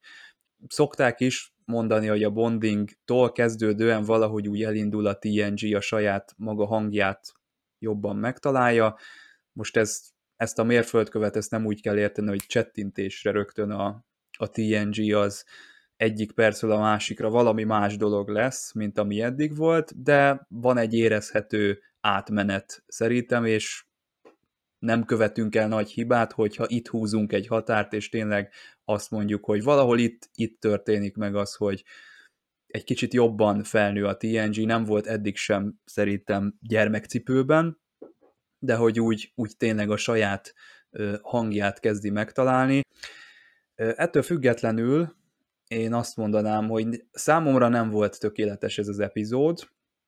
Ugye Worfnak ez a kötelék nevű szertartása, vagy ugye a klingonoknak a, ez a köteléke, ez, szerint, ez nekem nagyon erős. Tehát ez, hogy innentől kezdve testvérek vagyunk, és, és a családjaink valamilyen módon megosztják a terhet. Persze ez szép, de, de ez kiáltott volna tényleg egy olyan utalásért minimum, amit a Dave mondott, hogy jöjjön vissza ez a kisfiú. Ez az egyik megoldás, vagy a másik az az, hogy valami enyhébbet valami enyhébb szertartást kellett volna kitalálni, persze akkor lehet, hogy nem lett volna ekkora jelentősége ennek a dolognak. Persze Ronaldi Moore, meg talán a rendező is azt nyilatkozta, hogy annyira nem voltak oda a, a kisfiút játszó színésznek az alakításától, és nem is szerették már volna ezt a témát újra felhozni, meg nem is volt akkoriban divat itt a TNG-ben, hogy vendégszereplők járkáljanak vissza, bár van olyan, aki visszajön, mondjuk Moriarty,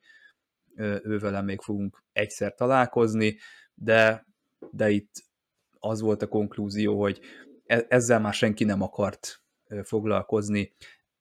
Ez persze egy apróság.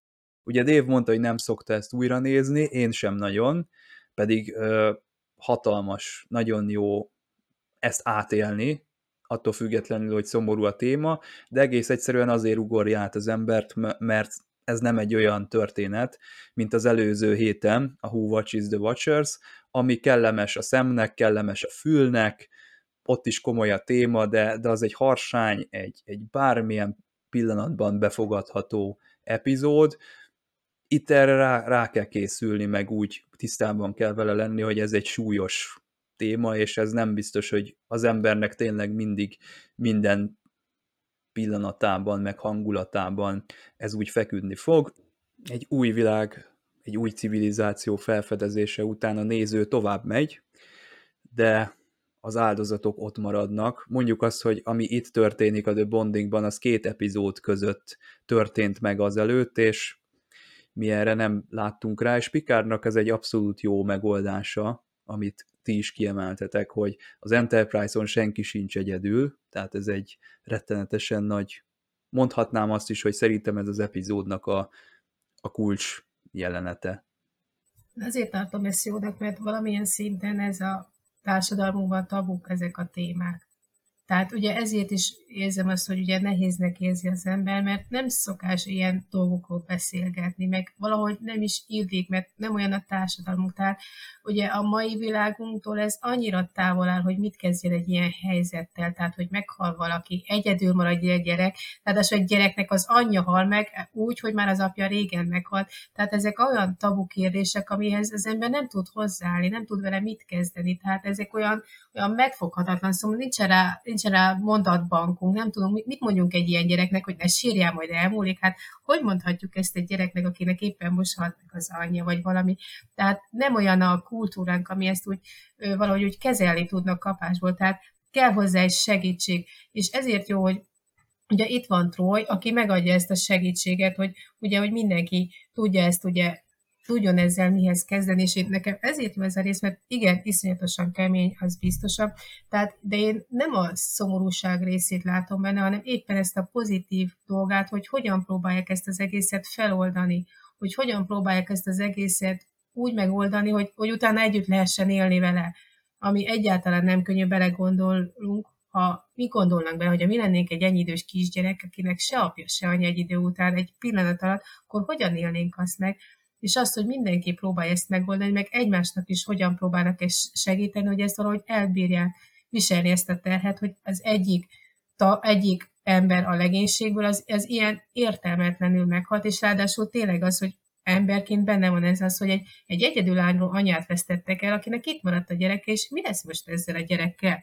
Tehát egy dolog, hogy a nőt sajnálják, mert ugye persze ez természetes az ő halála megviselő, de maga egy elárvult gyereknek is a tudata is szintén hatalmas nagy lelki ter, és ezek iszonyú nagy tabukérések, és ilyen hatalmas nagy tabukat döngetni mindig is nagyon bátor dolog, és de néha tényleg érdemes ezen így elgondolkozni, elmerengeni, de mondtad, lehet, hogy nem minden nap, mert ahhoz egy kicsit biztos sok lenne, de néha érdemes elővenni, hiszen ha ezeken a kérdéseken merengünk, ez, ez rengeteg mindenre ad nekünk választ abba, hogy, hogy milyen minőségű életet tudunk élni utána. Tehát, hogy alapjában véve, hogy állunk a dolgozóhoz, hogy állunk az élethez, az ilyen tényleg néha kellenek az ilyen nagy egzisztenciális ö, berengések is, és ez a rész ez tökéletesen jó hez, és és én mondom, hogy én nem a szomorúságot érzem benne, hanem inkább ezt a feloldást, ami vége van, ezt az öző örömet, ezt a megnyugvást, ezt a békességet, hogy ez végigvisz szépen ez a rész minket rajta, tehát van egy íve, Tehát ugyanúgy, mint egy, már ha Dave, sok ilyen egyházi vonatkozást hoztál fel, akkor most már én ismerek mondani, mint egy misének, aminek van egy íve, tehát elvisz a mélységig, a bűntudatig, a gyónásig, ugye, de utána felvisz a legvégére, és amikor vége van, akkor úgy jön ki, hogy megtisztulással jön ki az ember onnan mert van a misének egy ilyen gyönyörű szép íve, hogy mindenen átnéz, minden folyamaton átvisz, és átsegít rajta. És ez a rész is ilyen, hogy tényleg minden átnéz, minden aspektus kiátszik benne, minden szereplővel lejátsz ezt a meccset, idegennel, egymással, sőt a szereplők egymással is, nem csak a Jeremivel.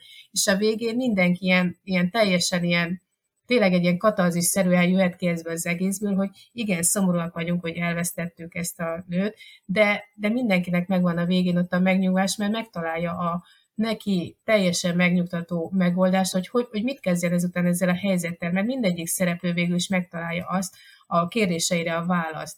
És ez, és ez nagyon jó, tehát számomra ez ezért megnyugtató, és ezért érti megnézni, mert, mert ott van a végén a katarzis, a megoldás. Tehát nem egy ilyen bizonytalan, szomorú, letargikus állapotban fog hagyni téged, hanem elvezet oda, hogy ez, hogy ez hangzik, de hogy ez miért jó, miért jó ezzel foglalkozni.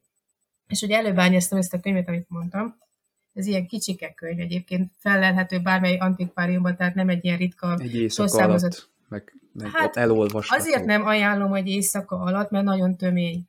Tehát elvileg el lehetne, hiszen Párna ugye ez, alá kell akkor betenni. Ez a 200 oldal nem sok, tehát nem az van, van, csak annyira, tehát pont olyan, mint hogyha ezt a részt egymás után 15-ször megnéznéd, azt hiszem, hogy az tényleg az, az egy kicsit erős lenne. Tehát ezt azért kell apránként olvasni, mert sok hogy ez a tíz év, az szintén ami a borítójára van írva ajánlásnak, ez a megrendítő és felemelő, szívszorító és szívmelengető, elgondolkoztató tapasztalatok összessége, tehát szép, megkapó, emberi sorsokat bemutató könyv.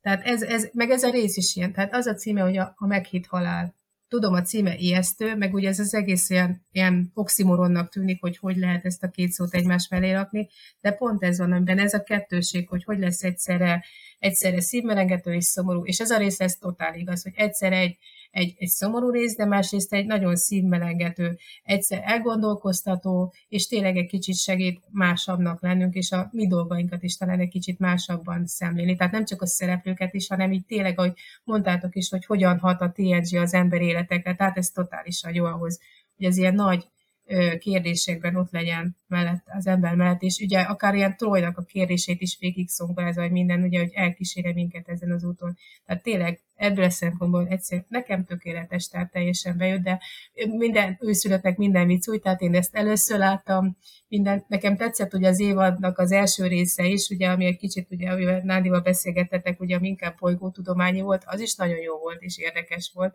tehát ugye azt, lá, azt láttam azt a részt, de ez, ez, ez egy másabb aspektusból tetszik, tehát tényleg inkább ezen a, a lelki vonulatán, és, és én ezért merem ezt ajánlani, mert, mert egyszer mindenkinek szembesülni kell legalább egyszer ezekkel a dolgokkal. Tehát, és, és, és jó, hogyha egy olyan valami segít neki ebben, ami például egy ilyen remek ö, rész, ami, ami tényleg ahhoz fogja elvezetni, hogy valahogy jó irányba tudja terelni ezeket a gondolatait. Hát kár kihagyni az epizódot, csak azért, mert szomorú a, a téma is kár lett volna, ha maga az epizód nem szeretik meg, vagy Ronaldinho nem hagyja ott azt a forgatókönyvet, és a Michael Pillerék, tehát nem karolják fel az ilyen típusú történet mesélést. Más sorosztokban is figyelhetünk meg evolúciót, itt azonban azt hiszem, aki kicsit jobban ismeri már a sorosztot, észreveszi ezt a szinte szezúrát a harmadik évattól kezdve evolúció éppen azon érik, de mondhatjuk, hogy ott is már egy személyes történet van amellett, hogy tudományosan is érdekes. Tehát jönnek a, a karakterdrámák, és a szó pozitív értelmében igen, dráma van, de jól megírva. És amikor manapság panaszkodunk, hogy hát ilyen-olyan, és egyébként nagyon sokféle sorozatnak, hogy hú, milyen rossz az írás, akkor ebbe bele kellene gondolni, hogy milyen nehéz írni.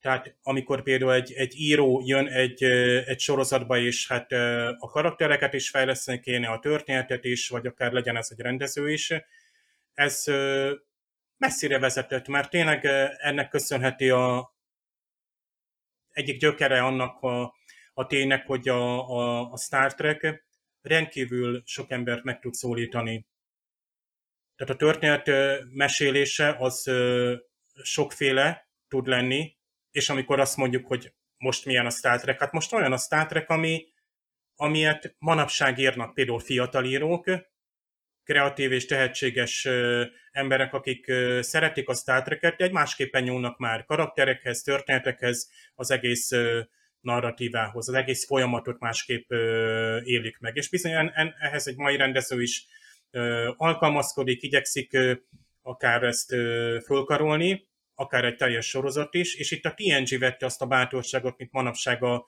az új Star Trek sorozatok, hogy ezekben a, ezeken az utakon járjon.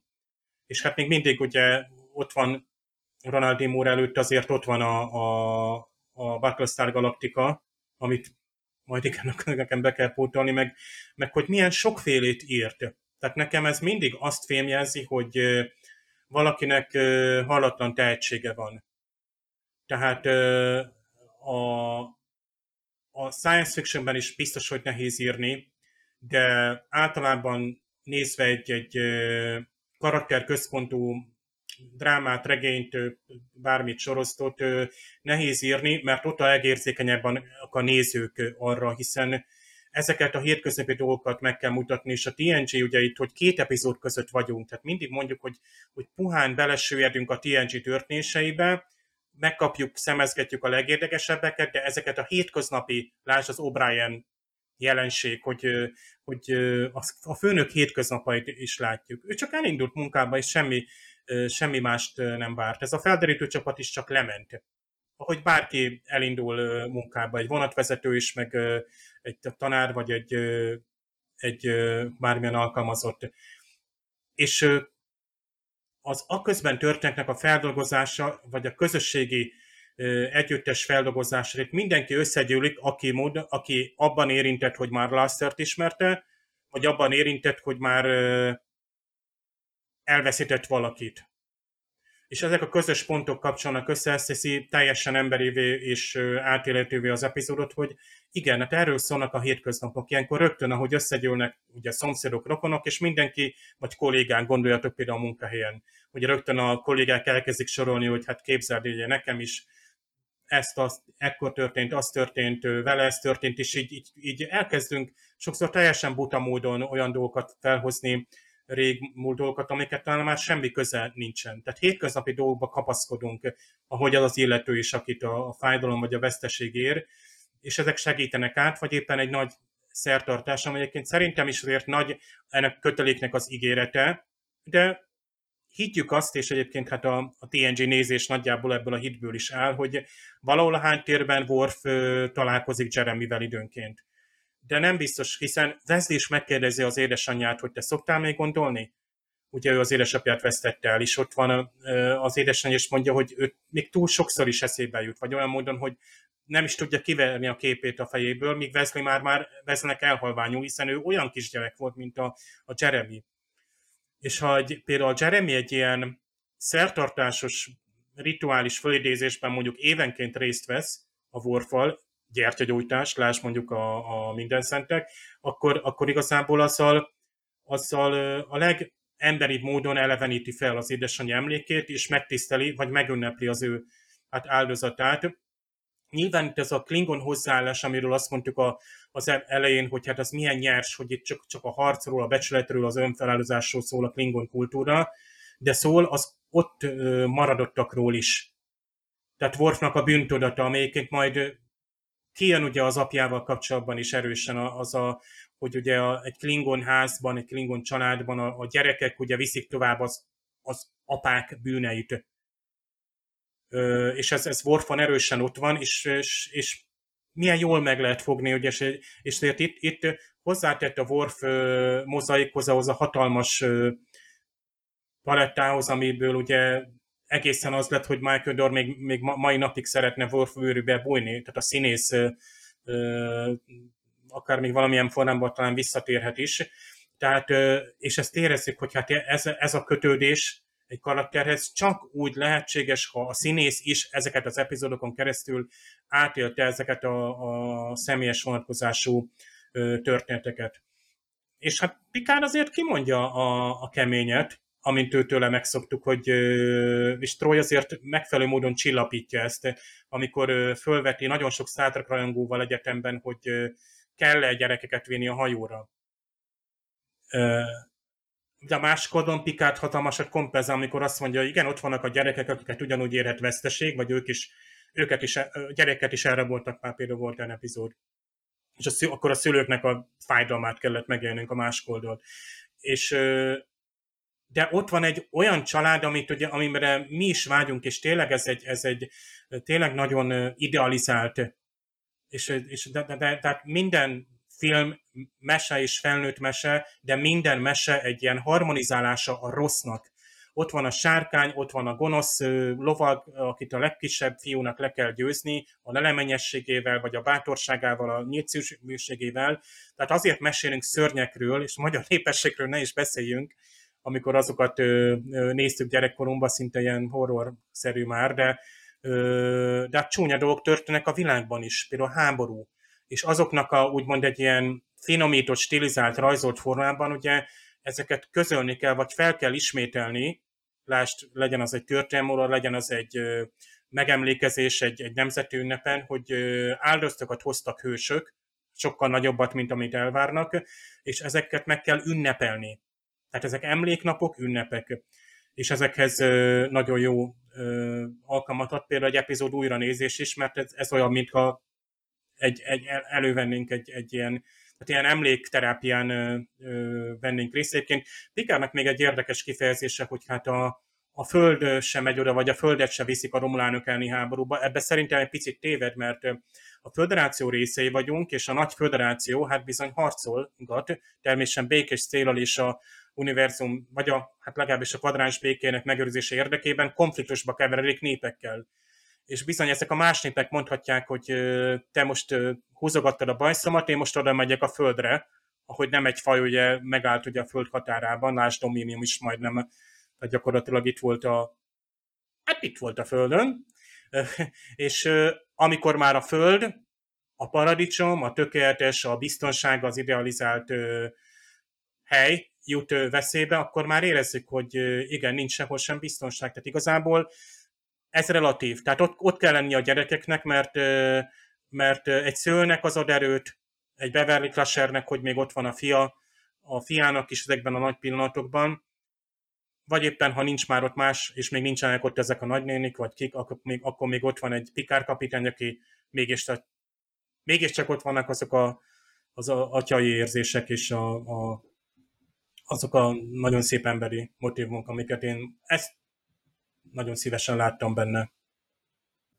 Amit mondtál, Dave, ezzel kapcsolatosan, ugye, hogy a gyereknek a szülő mellett a helye.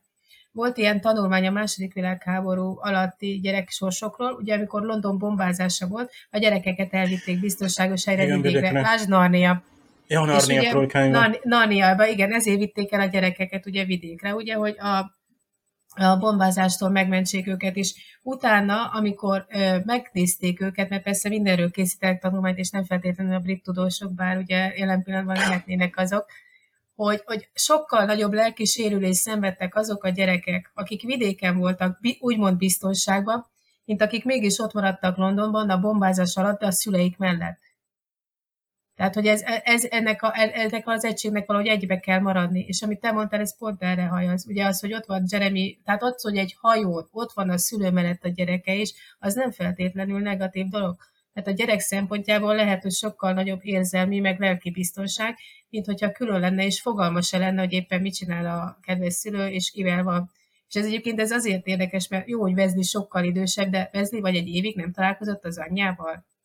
Tehát ezen jó, hogy a TNG-nek nem ez a lényege, hogy ezen kattogjanak és merengenek, hogy Wesley valami hogy érezte magát. Főleg egy ilyen tizenéves fiú nem feltétlenül az anyukája után szomorkodik már, ez ugye tapasztalat. De azért ez is egy érdekes szál, hogy ők ugye nagyon-nagyon hosszú idő után nem talál, találkoztak újra, és ugye egy ilyen hosszú kihagyás után rögtön ilyen nagyon kemény beszélgetés volt köztük, pedig ugye előtte ugye, hát ugye van ennyi idős, majdnem ennyi idős fiúgyerekem, tehát tudom, hogy az anya-fia beszélgetés az egy kicsit nehezebben működik ebben a korban, Tehát az, hogy rögtön ilyen nagyon kemény és komoly beszélgetés volt ugye Vezli meg az anyja között, ami nem biztos, hogy korábban felmerül. Meg egy ennyi idős fiúnak beszélni így az anyjával, a halott apjáról, meg hogy mit, meg hogy élt azt át, ugye két év telt el, és előfordulhat, hogy nekik ezért a két év alatt tényleg ez fel sem merült, elő se került, tehát meg sem merte Vezli kérdezni. Tehát én simán elképzelhetőnek találtam, hogy ő ezen két évig ő, ő gyötörte magát, hogy mi is, meg hogy is volt ez az egész meg hogy ő ezt tényleg kimerte mondani, hogy ő igenis haragudott Pikárra, tehát ez is hatalmas dolog. De az, hogy a, tényleg, hogy ott vannak a hajón a gyerekek, szerintem ebből a szempontból ilyen, ilyen érzelmi biztonság szempontjából nem biztos, hogy rossz, főleg a gyerek részéről. Hogyha meg a felnőtt részéről nézzük, és egy kicsit többen az ilyen anyai vonás, akkor meg neki is rossz az, hogy ott van szem előtt, és legalább tudja, hogy merre jár. És mit amikor Vezli elment ugye a barátaival inni, amikor az anyja látta messzi, hogy ki az a kislány, amikor megkérdezi, de legalább messziről látta, és már az megnyugtató az a tudat, hogy oké, okay, hogy nem logok folyton rajta, de legalább így messziről, így a szemem salkából látom, hogy mi történik vele, és, és az is ad egy egyfajta biztos, érzelmi biztonságot. Erzsó, köszönjük szépen, hogy itt voltál ma. Köszönöm szépen, hogy meghívtatok. Dév, neked is köszönöm. Jövő héten a Kelepce Bubi Trap című epizódot fogjuk megbeszélni. Még nem búcsúzom el teljes egészében, hiszen tudjátok, jön az Orville, erről fogunk most Magdival beszélgetni. Tartsatok velünk továbbra is!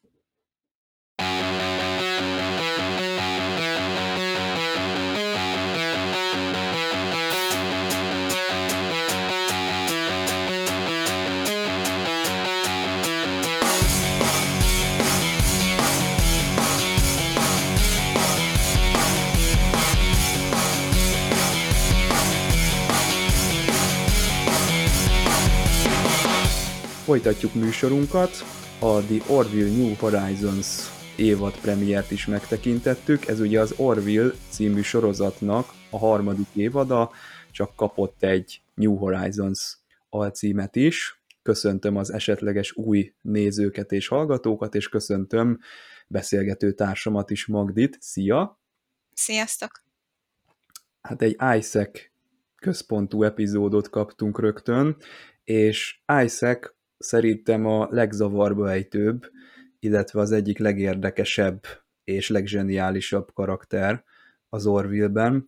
Ugye ez azért lehetséges, mert neki nincsen arc kifejezése, tehát csak két ilyen világító szemet látunk, de ez egy univerzális arc, tehát amikor őt leteremtik például az étkezőben, akkor azt látjuk neki a, fején, hogy hú, ez valószínűleg rosszul esett neki, vagy, vagy ezen elgondolkodik. Amikor meg ugye fel van írva a falra valami csúnya üzenet, akkor azt látjuk bele, hogy ő szomorú. Tehát ilyen tökéletes vetítési felület az Isaac, de nem csak a szereplőknek, hanem a, a nézőknek is. Ezt ugye még meg is fejelik egy ilyen szomorú zenével adott esetben, de szerintem többször bebizonyosodik, hogy ezt csak mi látjuk. Mit gondolsz erről? Hát igen, ez egy jó kérdés, hogy valójában mennyi érzelmet fejez ki Isaac, és mennyi az, amit mi akarunk belelátni, mert én mindig azt gondolom, hogy a mozdulataiból látszik, hogy milyen érzelem van éppen benne, lehajtja a fejét, vagy úgy emeli a kezét, vagy nem tudom, hát én, én ezekbe láttam bele az érzelmeket, de valószínűleg az ember alapvetően próbál kivetíteni érzelmeket. Ez egy érdekes dolog, most eszembe jutott erről egy teljesen más kérdés. Egyszer játszottunk ilyen VR szabaduló szobában, ahol ugye mindenkinek virtuális karaktere van, aminek nincsenek érzelmei, mert hogy ugye csak egy rajzolt karakter a másik. És mesélte, aki ott üzemeltette ezt a szabaduló szobát, hogy mikor az emberek kijönnek abból a szobából, egy órán keresztül úgy látod a másikat, hogy nincsenek rajta érzelmek. És kijönnek, és mindenkinek ilyen, ilyen, ilyen semleges az arca, tehát nem örülnek, nem mosolyognak, hogy jaj, győztünk, kijöttünk, vagy valami, hanem hogy úgy egy óra keresztül csak egy ilyen semleges arcot látsz, és elkezdesz te is olyan arcot vágni hozzá, mert valójában az ember a saját tehát, hogyha a másik mosolyog, akkor visszamosolyogsz, ez egy alapvető emberi reakció. És, és hogyha nem látod a másikon az érzelmeket, akkor egy idő után te sem reagálsz, mert, mert az, a re, az a reakció rá is.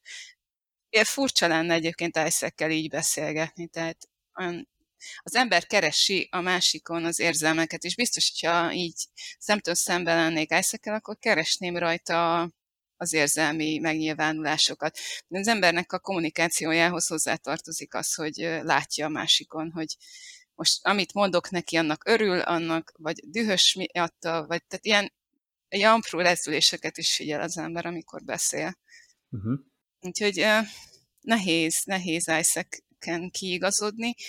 Maga a karakter az nekem úgy tetszik, vagy tehát érdekes kísérlet, hogy hogyan tud ő beilleszkedni, mert az előadásomban mondtam, hogy ő olyan, mint egy kicsit, mint Data, de hát nyilván nem olyan.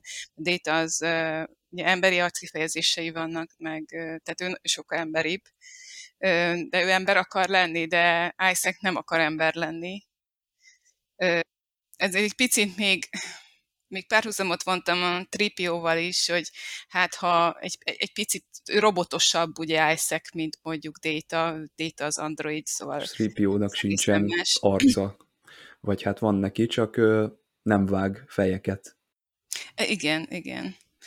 És hogy a, a Tripiónál sem látjuk az érzelmeket, bár ő meg a rengeteg beszédével fejezi ki, hogy éppen milyen hangulata van, tehát ő elmondja igazából az érzelmeit, tehát őnála nem is várjuk el, hogy fejezze ki az arcával. Isaac keveset beszél, és, és ezért várnánk azt, hogy lássuk, hogy mi van belül, és nem látjuk.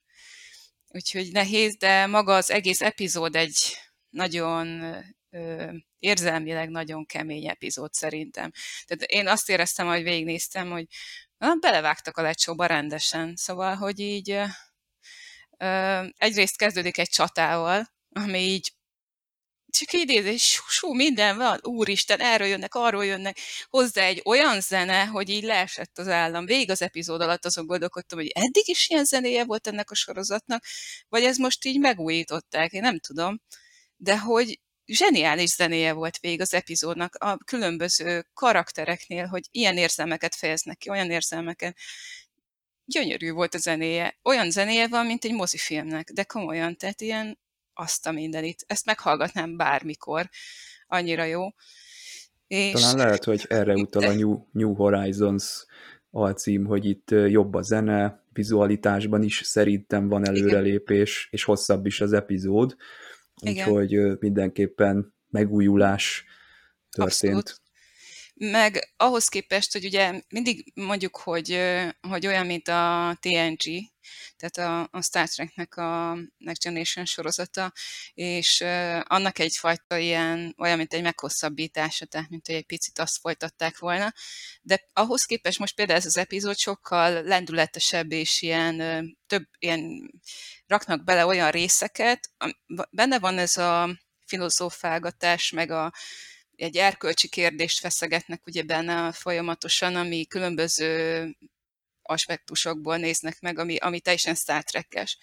De közben meg az a csatajelenetek, meg amikor így kipróbálják azt a kis hajót, és akkor, hogy fú, ott is ilyen szóval az, az meg olyan lendületessé teszi az epizódot, tehát, hogy nem az van, hogy mid, mindig csak beszélnek benne, hanem van, van benne valami ilyen tehát jókor jó helyen vannak a ritmusba berakva ezek a kis mm, ilyen akciójelenetek, úgy mondom. Na ez az, ami lehet, hogy a, a második évadnak az évadnyitójára nem tudom, emlékszel-e. Ö, ott nem volt ilyen lendületes. Nekem nem volt unalmas, de talán lehet, hogy a sorozat kicsit megsínylette azt, hogy az nem volt egy tipikus évadnyitó. Tehát egy olyan érzelmekre fókuszáló epizód volt, és nem kaptuk meg ezt az érzést, ami, ami most itt van, és jó, hogy mondtad a Star Trek-et, mert több toposz, vagy több ott látott ilyen alaptéma visszaköszönt. Például egy új szereplő van, Charlie Burke, aki nem szeretne segíteni Isaac-en. Nem tudom, emlékszel a TNG-ben a The Enemy című epizódra, lehet, hogy veled fogjuk azt megbeszélni majd hamarosan. ott ugye Worf utasítja vissza, hogy egy Romulánnak segítsen, mert ő az egyetlen donor, úgy emlékszem. Nekem ez nagyon ö, visszajött a, a TNG-ből, illetve pont most néztük meg, és ebben az adásban beszéltük ki a The Bonding, a Kötelék című epizódot, amiben egy kisfiú elveszíti az édesanyját, és ö, eredetileg azt Ronald D. Moore úgy írta meg, hogy a holofedélzetre ment volna be a kisfiú, és ö, újra alkotta volna a, az ő elvesztett édesanyját, és itt most ez történik, tehát amikor Táj bemegy a holofedélzetre, ugye Isaac-et így láthatjuk viszont. És a lendületességhez még hozzátartozik, hogy vizuálisan retteltesen tetszik nekem a, az Orville sorozat, eddig is jó volt, de most minthogyha az is egy kicsit ö, rátettek volna még egy lapáttal, és nekem jobban tetszik az Orville-nek a, a vizuálja, mint az új Star Trek sorozatoké. Valahogy a, az Orville-nak a világában úgy jobban el tudok helyezkedni, úgy kikapcsol. Ez azért van, mert kicsit ilyen minimál design, tehát a szobák nem annyira részletgazdagok, de olyan kellemesek a fények, mindenki olyan jól meg van világítva, jól látszik az arca, jók a beállítások. A Star Trekben néha elveszek a, a részletekben, hogy ott csillog a padló, meg mindenféle ilyen gombok vannak, mindenütt színes az egész, tehát itt az Orville-ban egy kicsit én, én, jobb, én egy kicsit jobban meg tudok nyugodni, mint az új Star Trek sorozatokban, de ez kizárólag a, a vizualitásra igaz. Igen, hát a, ugye tudjuk, hogy most a Hulu-nál készült a, az Orville, eddig a Fox nál készültek, ott az első két évadot készült, és hogy azért vitte át uh, Seth MacFarlane a Huluhoz, mert hogy a, másfél évig csak a forgatókönyvet írta az új évadhoz, és ez a Foxnál elfogadhatatlan hosszúságú volt, tehát az, meg ők egy év alatt megcsinálnak egy évadot. Ezt nem is tudtam. De ezt, mm. egyébként ezt az epizódot ő írta, és ő is rendezte Seth MacFarlane. És akkor a, a Hulu-nál elfogadták azt, hogy ő neki hosszabb időre van szüksége, és, és akkor így megbeszélték, és átvitték oda. Gondolom, ennél hosszabb volt azért ez a tárgyalás, de, de hogy ez így történt. Meg közben nyilván nem csak azért csúszott az évad, hanem a járvány miatt is gondolom, hogy kevésbé tudtak forgatni. De hogy én, ahogy megnéztem ezt a nyitó epizódot, azt mondtam, hogy abszolút megérte várni rá, és abszolút jó, hogy, hogy időt ölt bele abba, hogy, hogy kidolgozza jobban ezt a, a, az epizódot, meg gond, remélem a többi is ilyen lesz, tehát hogy ez, ez nagyon pozitív dolgot vetít előre erre az évadra, hogyha a többi rész is hasonló mélységű lesz, meg látványba is hozza ugyanezt. Úgyhogy én, én azt láttam, hogy minden részlete a, pontosan a helyén van, minden úgy jó, ahogy van, a ritmusa, a zenéje, a, a rendezése, a, a történet is nagyon ott van. És a humor is jó, például humor amikor is, igen, jön a Jafit abban a szkafanderben, és így kifolyik belőle. Igen, igen tehát hogy ö, most már kellően jó helyeken van a humor benne, ö, nincs túlzásban véleménynek. Az Orvilla nekem az volt az elején még a bajom, amikor elkezdtem nézni, hogy olyan ilyen felszínes gegek voltak a, az első pilot epizódokban, pilot epizódban például. A, azt úgy néztem meg, hogy hm, jó, oké, nézzük meg, hát ha még lesz jobb. És utána valahogy most, most van az, amik olyan teljesen jó egyensúlyba került. Persze az kellett az, hogy a második évadban, ugye ott, amik a Kélonoknak a bolygóján voltak, akkor ott egyértelművé vált, hogy ez nem egy humoros sorozat. Tehát onnantól ez nem paródia, hanem ez egy önálló sci sorozat, ami hasonlít a Star Trekre, de nem paródiája annak. Úgyhogy nekem, nekem nagyon-nagyon tetszett ez az egész. Igen, a, a, a Jafitról én is meg akartam említeni ezt a, eleve már azt, hogy Jafit egy, hogy, hogyan tud egy szkafanderben létezni, hogy ő egy, egy, egy ilyen kocsonyás, nem tudom, anyagból van. Én azt mondtam, amikor az előadást tartottam, hogy mint Odó, csak ugye Odó az azért felvesz egy, egy humanoid alakot. A Jafit az azért többször inkább ilyen, ilyen zselé. Akinek van mondjuk szája, nem is tudom, szeme az nincs is, ugye? Csak szája van. Akkor ő is kicsit hasonlít az Isaachez, hogy minimális arckifejezéssel. ő, de azért Jeffitnak rengeteg kifejezése van meg. Tehát ő aztán eljátszik a hangjával is, meg, meg, meg nem tudom. Tehát ő, ő benne sok érzelem van szerintem Jeffitban. És azon is gondolkodtam, amikor így ezt a szkafanderben megláttam, és a szkafanderben ő ugye valószínűleg kitölti a szkafandert, legalábbis azt gondolom, tehát biztos a kesztyűbe is benne van, meg, meg hogy járni tud ugye két lábon, tehát az így érdekes. Hogy azon gondolkodtam, hogy nem volna jobb neki mondjuk a hajón is ilyen ruhában lenni, és akkor emberszerűbben működni. Jó, vannak bizonyos dolgok, mint amikor bele kellett mennie a, a, az isaac hogy akkor előnyez, hogy van neki ilyen, tehát hogy alakváltó, de hogy az emberek köz könnyebb lenne neki úgy működnie, hogy, hogy emberszerűbb. Én azt gondolom, de hát lehet, hogy csak ilyen, ez ilyen ember megközelítés, tehát hogy minden, ha ahol emberek vannak, ott mindenki legyen ember formájú. Lehet, hogy meg az is lehet, hogy mit tudom, neki ez erőfeszítés, amikor fölvesz egy ember alakot, tehát hogy ez lehet, hogy nem tudja csak mit tudom, egy óráig tartani ezt a formát. De hogy így érdekes, hogy elgondolkodtam rajta én is, hogy, mm, hogy egyébként mondjuk a Jafit faja az milyen szkafandert visel, mert ezek szerint kell szkafander neki, mert hogyha nem kellene, akkor minek vette volna föl. Tehát kell neki valami, az oxigén, vagy nem tudom, vagy hogy a nyomás miatt valami védőruha, de akkor ők, vagy, vagy ők egyáltalán nem is mennek ki a, amúgy a felszére, hogyha nem e, ilyen emberhajón szolgál. Én, én már elkezdtem tovább gondolni ezt az egészet. Hát igen, de hogy akkor az ő faja, amikor kifejlesztett az űrutazást, akkor mondjuk az űr sétához mit használtak? Tehát, hogy vannak ilyen tubusok, amibe kimennek, vagy, vagy nem tudom, vagy valami nem tudom, ilyen zacskóba. nem tudom, tehát, hogy így, a, ami az ő alakjához, mert gondolom az ő faja nem humanoid formájú szkafandert használ, gondolom. Tehát egy érdekes kérdés ez, de ahogy viccesnek meg nagyon vicces, pláne amikor ki, kijön a szkafanderbe, és egyszerűen csak így elhagyja. Így ott hagyja az út közepén, kifolyik belőle, és kész. Az vicces jelenet, igen. De úgy maga az, az epizód, az meg ez, ezzel a komolyságával, tehát ugye azért tényleg nagyon érdekes, ö, ö, hogy itt a Mercer kapitánynak ugye azért elég kemény döntést kell hozni. Ez egyébként majdnem ez a döntése, ez majdnem pikáros szerintem. Tehát ez, ez hát nem is tudom, bár egyébként lehet, hogy Körk is így döntött volna.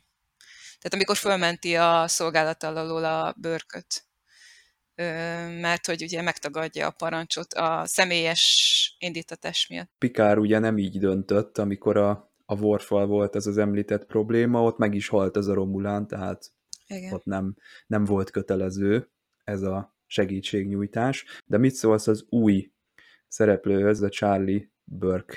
Ő kicsit ilyen Bellana Torresnek tűnik nekem, tehát így őrzi a haragot a szívében. Hát nem volt az szimpi nekem, amikor ott az elején a beolvasott Isaac-nek a...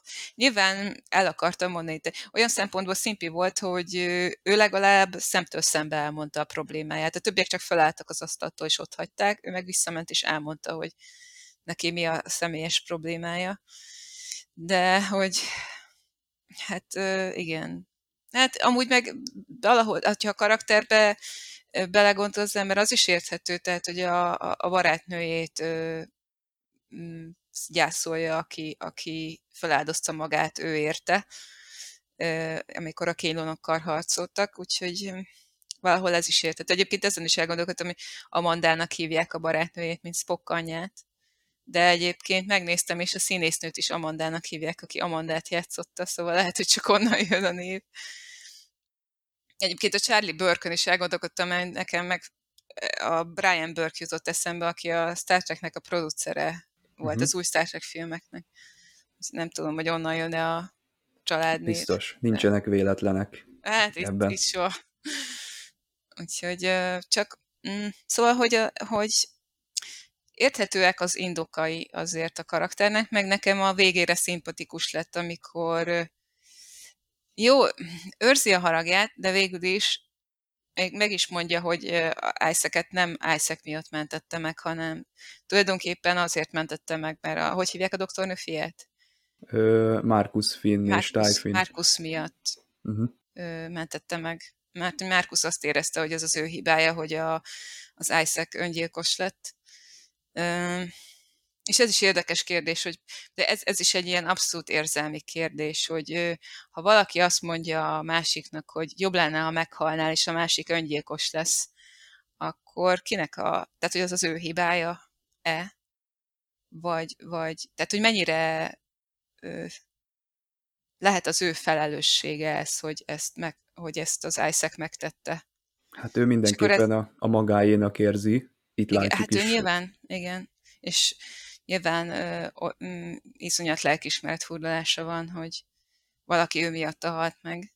És elmondja, hogy ő nem is gondolta komolyan, amikor ezt mondta. Tehát ö, gyűlölte isaac de amikor azt mondta, hogy, hogy jobb lenne, ha meghalnál, akkor nem gondolta komolyan. Tehát az emberek mondanak dolgokat a másiknak, hogy nem tudom.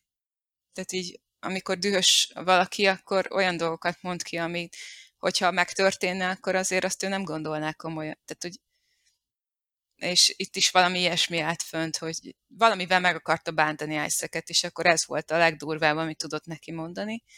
Csak hát ez bekövetkezett. Sokat tesznek a gyerekek vállára, Igen. itt az Orville-ban egyébként, ami megint csak hasonlít a mai TNG epizódunkhoz, ahol felmerült, hogy kell-e gyerekeket ö, egy csillaghajón, ö, hát jó-e az, hogy ott élnek, nekem itt is ez eszembe jutott, hogy azért ez egy, ez egy elég durva környezet tud lenni, főleg ilyen háborús helyzetben adott esetben, de hát ennek a tanulságait levontuk a, az előző blogban. Na, ha Jafitról beszéltünk, ugye el kell mondani, hogy Norm MacDonald számára lett dedikálva az epizód, ő volt ugye Jafitnek az eredeti hangja, egy humorista volt, és 2021-ben hunyt el, most nem tudom hirtelen, így szégyen szemre, hogy még az ő hangját hallhatjuk-e, de szerintem igen. Nem tudom, hogy, hogy a karakter ki lesz-e írva, vagy, vagy egy új szinkron hangot fog kapni. Minden esetre ugye az ő nevét láthattuk a, az epizódnak a, az elején. Na, hát szerintem, ahogy elmondtuk, ez egy kiroppanó évadnyitó volt, nagyon tetszett, és, és várjuk a folytatást. Még visszatérve erre kicsit, hogy a gyerekeknek a, a felelőssége, vagy miért úgy van benne ugye ez a ö, dolog, amikor azt mondja Márkusz, hogy ő nem akar ezen a hajón lenni, és akkor mondja neki az anyja, hogy akkor hol akarsz lenni? Hát a földön. Tehát, hogy igen, tehát, hogy ez, ez olyan dolog, hogy nincs választási lehetőség a gyereknek, hogy, hogyha nem érzi jól magát ebben a közegben, akkor elmessen. De hát tulajdonképpen ez hasonló lehet, hogyha, mit tudom én, a szülőnek el kell költözni egy városba, és akkor mondaná a gyerek, hogy de én jobban éreztem magam ott, ahol laktunk. Hát igen, ez van, de be kell illeszkedni. Tehát tulajdonképpen lehet, hogy a gyereknek ez rossz, de szocializálódnia kell, és hogyha nyilván egyébként meg nem érik ott olyan atrocitások azért gyerekként, meg ott iskolába járnak, gondolom az Orbilon is biztos van, nem sem emlékszem, hogy volt olyan. Maga Marina Sörtis ott a tanár. Jaj, tényleg, tényleg. Szóval, hogy, hogy ott is azért van egy ilyen saját közegük. Meg ott látszott is, hogy, hogy például tanult éppen a Márkusz, amikor az öccse zavarta őt a videójátékkal, ez meg teljesen ilyen, mostani ilyen 21. századi jelenet volt. Szóval, hogy Hát igen, tehát nekik ehhez a környezethez kell alkalmazkodni, meg nyilván ebben fognak élni felnőttként is, szóval hát meg kell tanulniuk beilleszkedni. Az, hogy most egy ilyen dolog történt, az meg olyan speciális, azért ez nem mindennapos, meg nem minden hajónban mondjuk egy Keiloni. Tehát ez egy, egy személyes érintettség, ami, ami, ami nem, arról, nem tehet arról, hogy ők az űrben élnek a, az anyjukkal de egy nagyon érdekes egyébként, nagyon, nagyon elgondolkodtató ez az egész epizód. Szerintem tök jó története van. Magdi, köszönöm szépen, hogy jöttél, várunk vissza majd az évad összegzésre is. Oké, okay, jövök. Kedves hallgatóknak, nézőknek köszönöm a figyelmet, Jövő héten újra találkozunk egy másik TNG epizóddal, Booby Trap, a kelepce, ezt fogjuk megnézni. Találkozunk jövő héten, sziasztok! Sziasztok!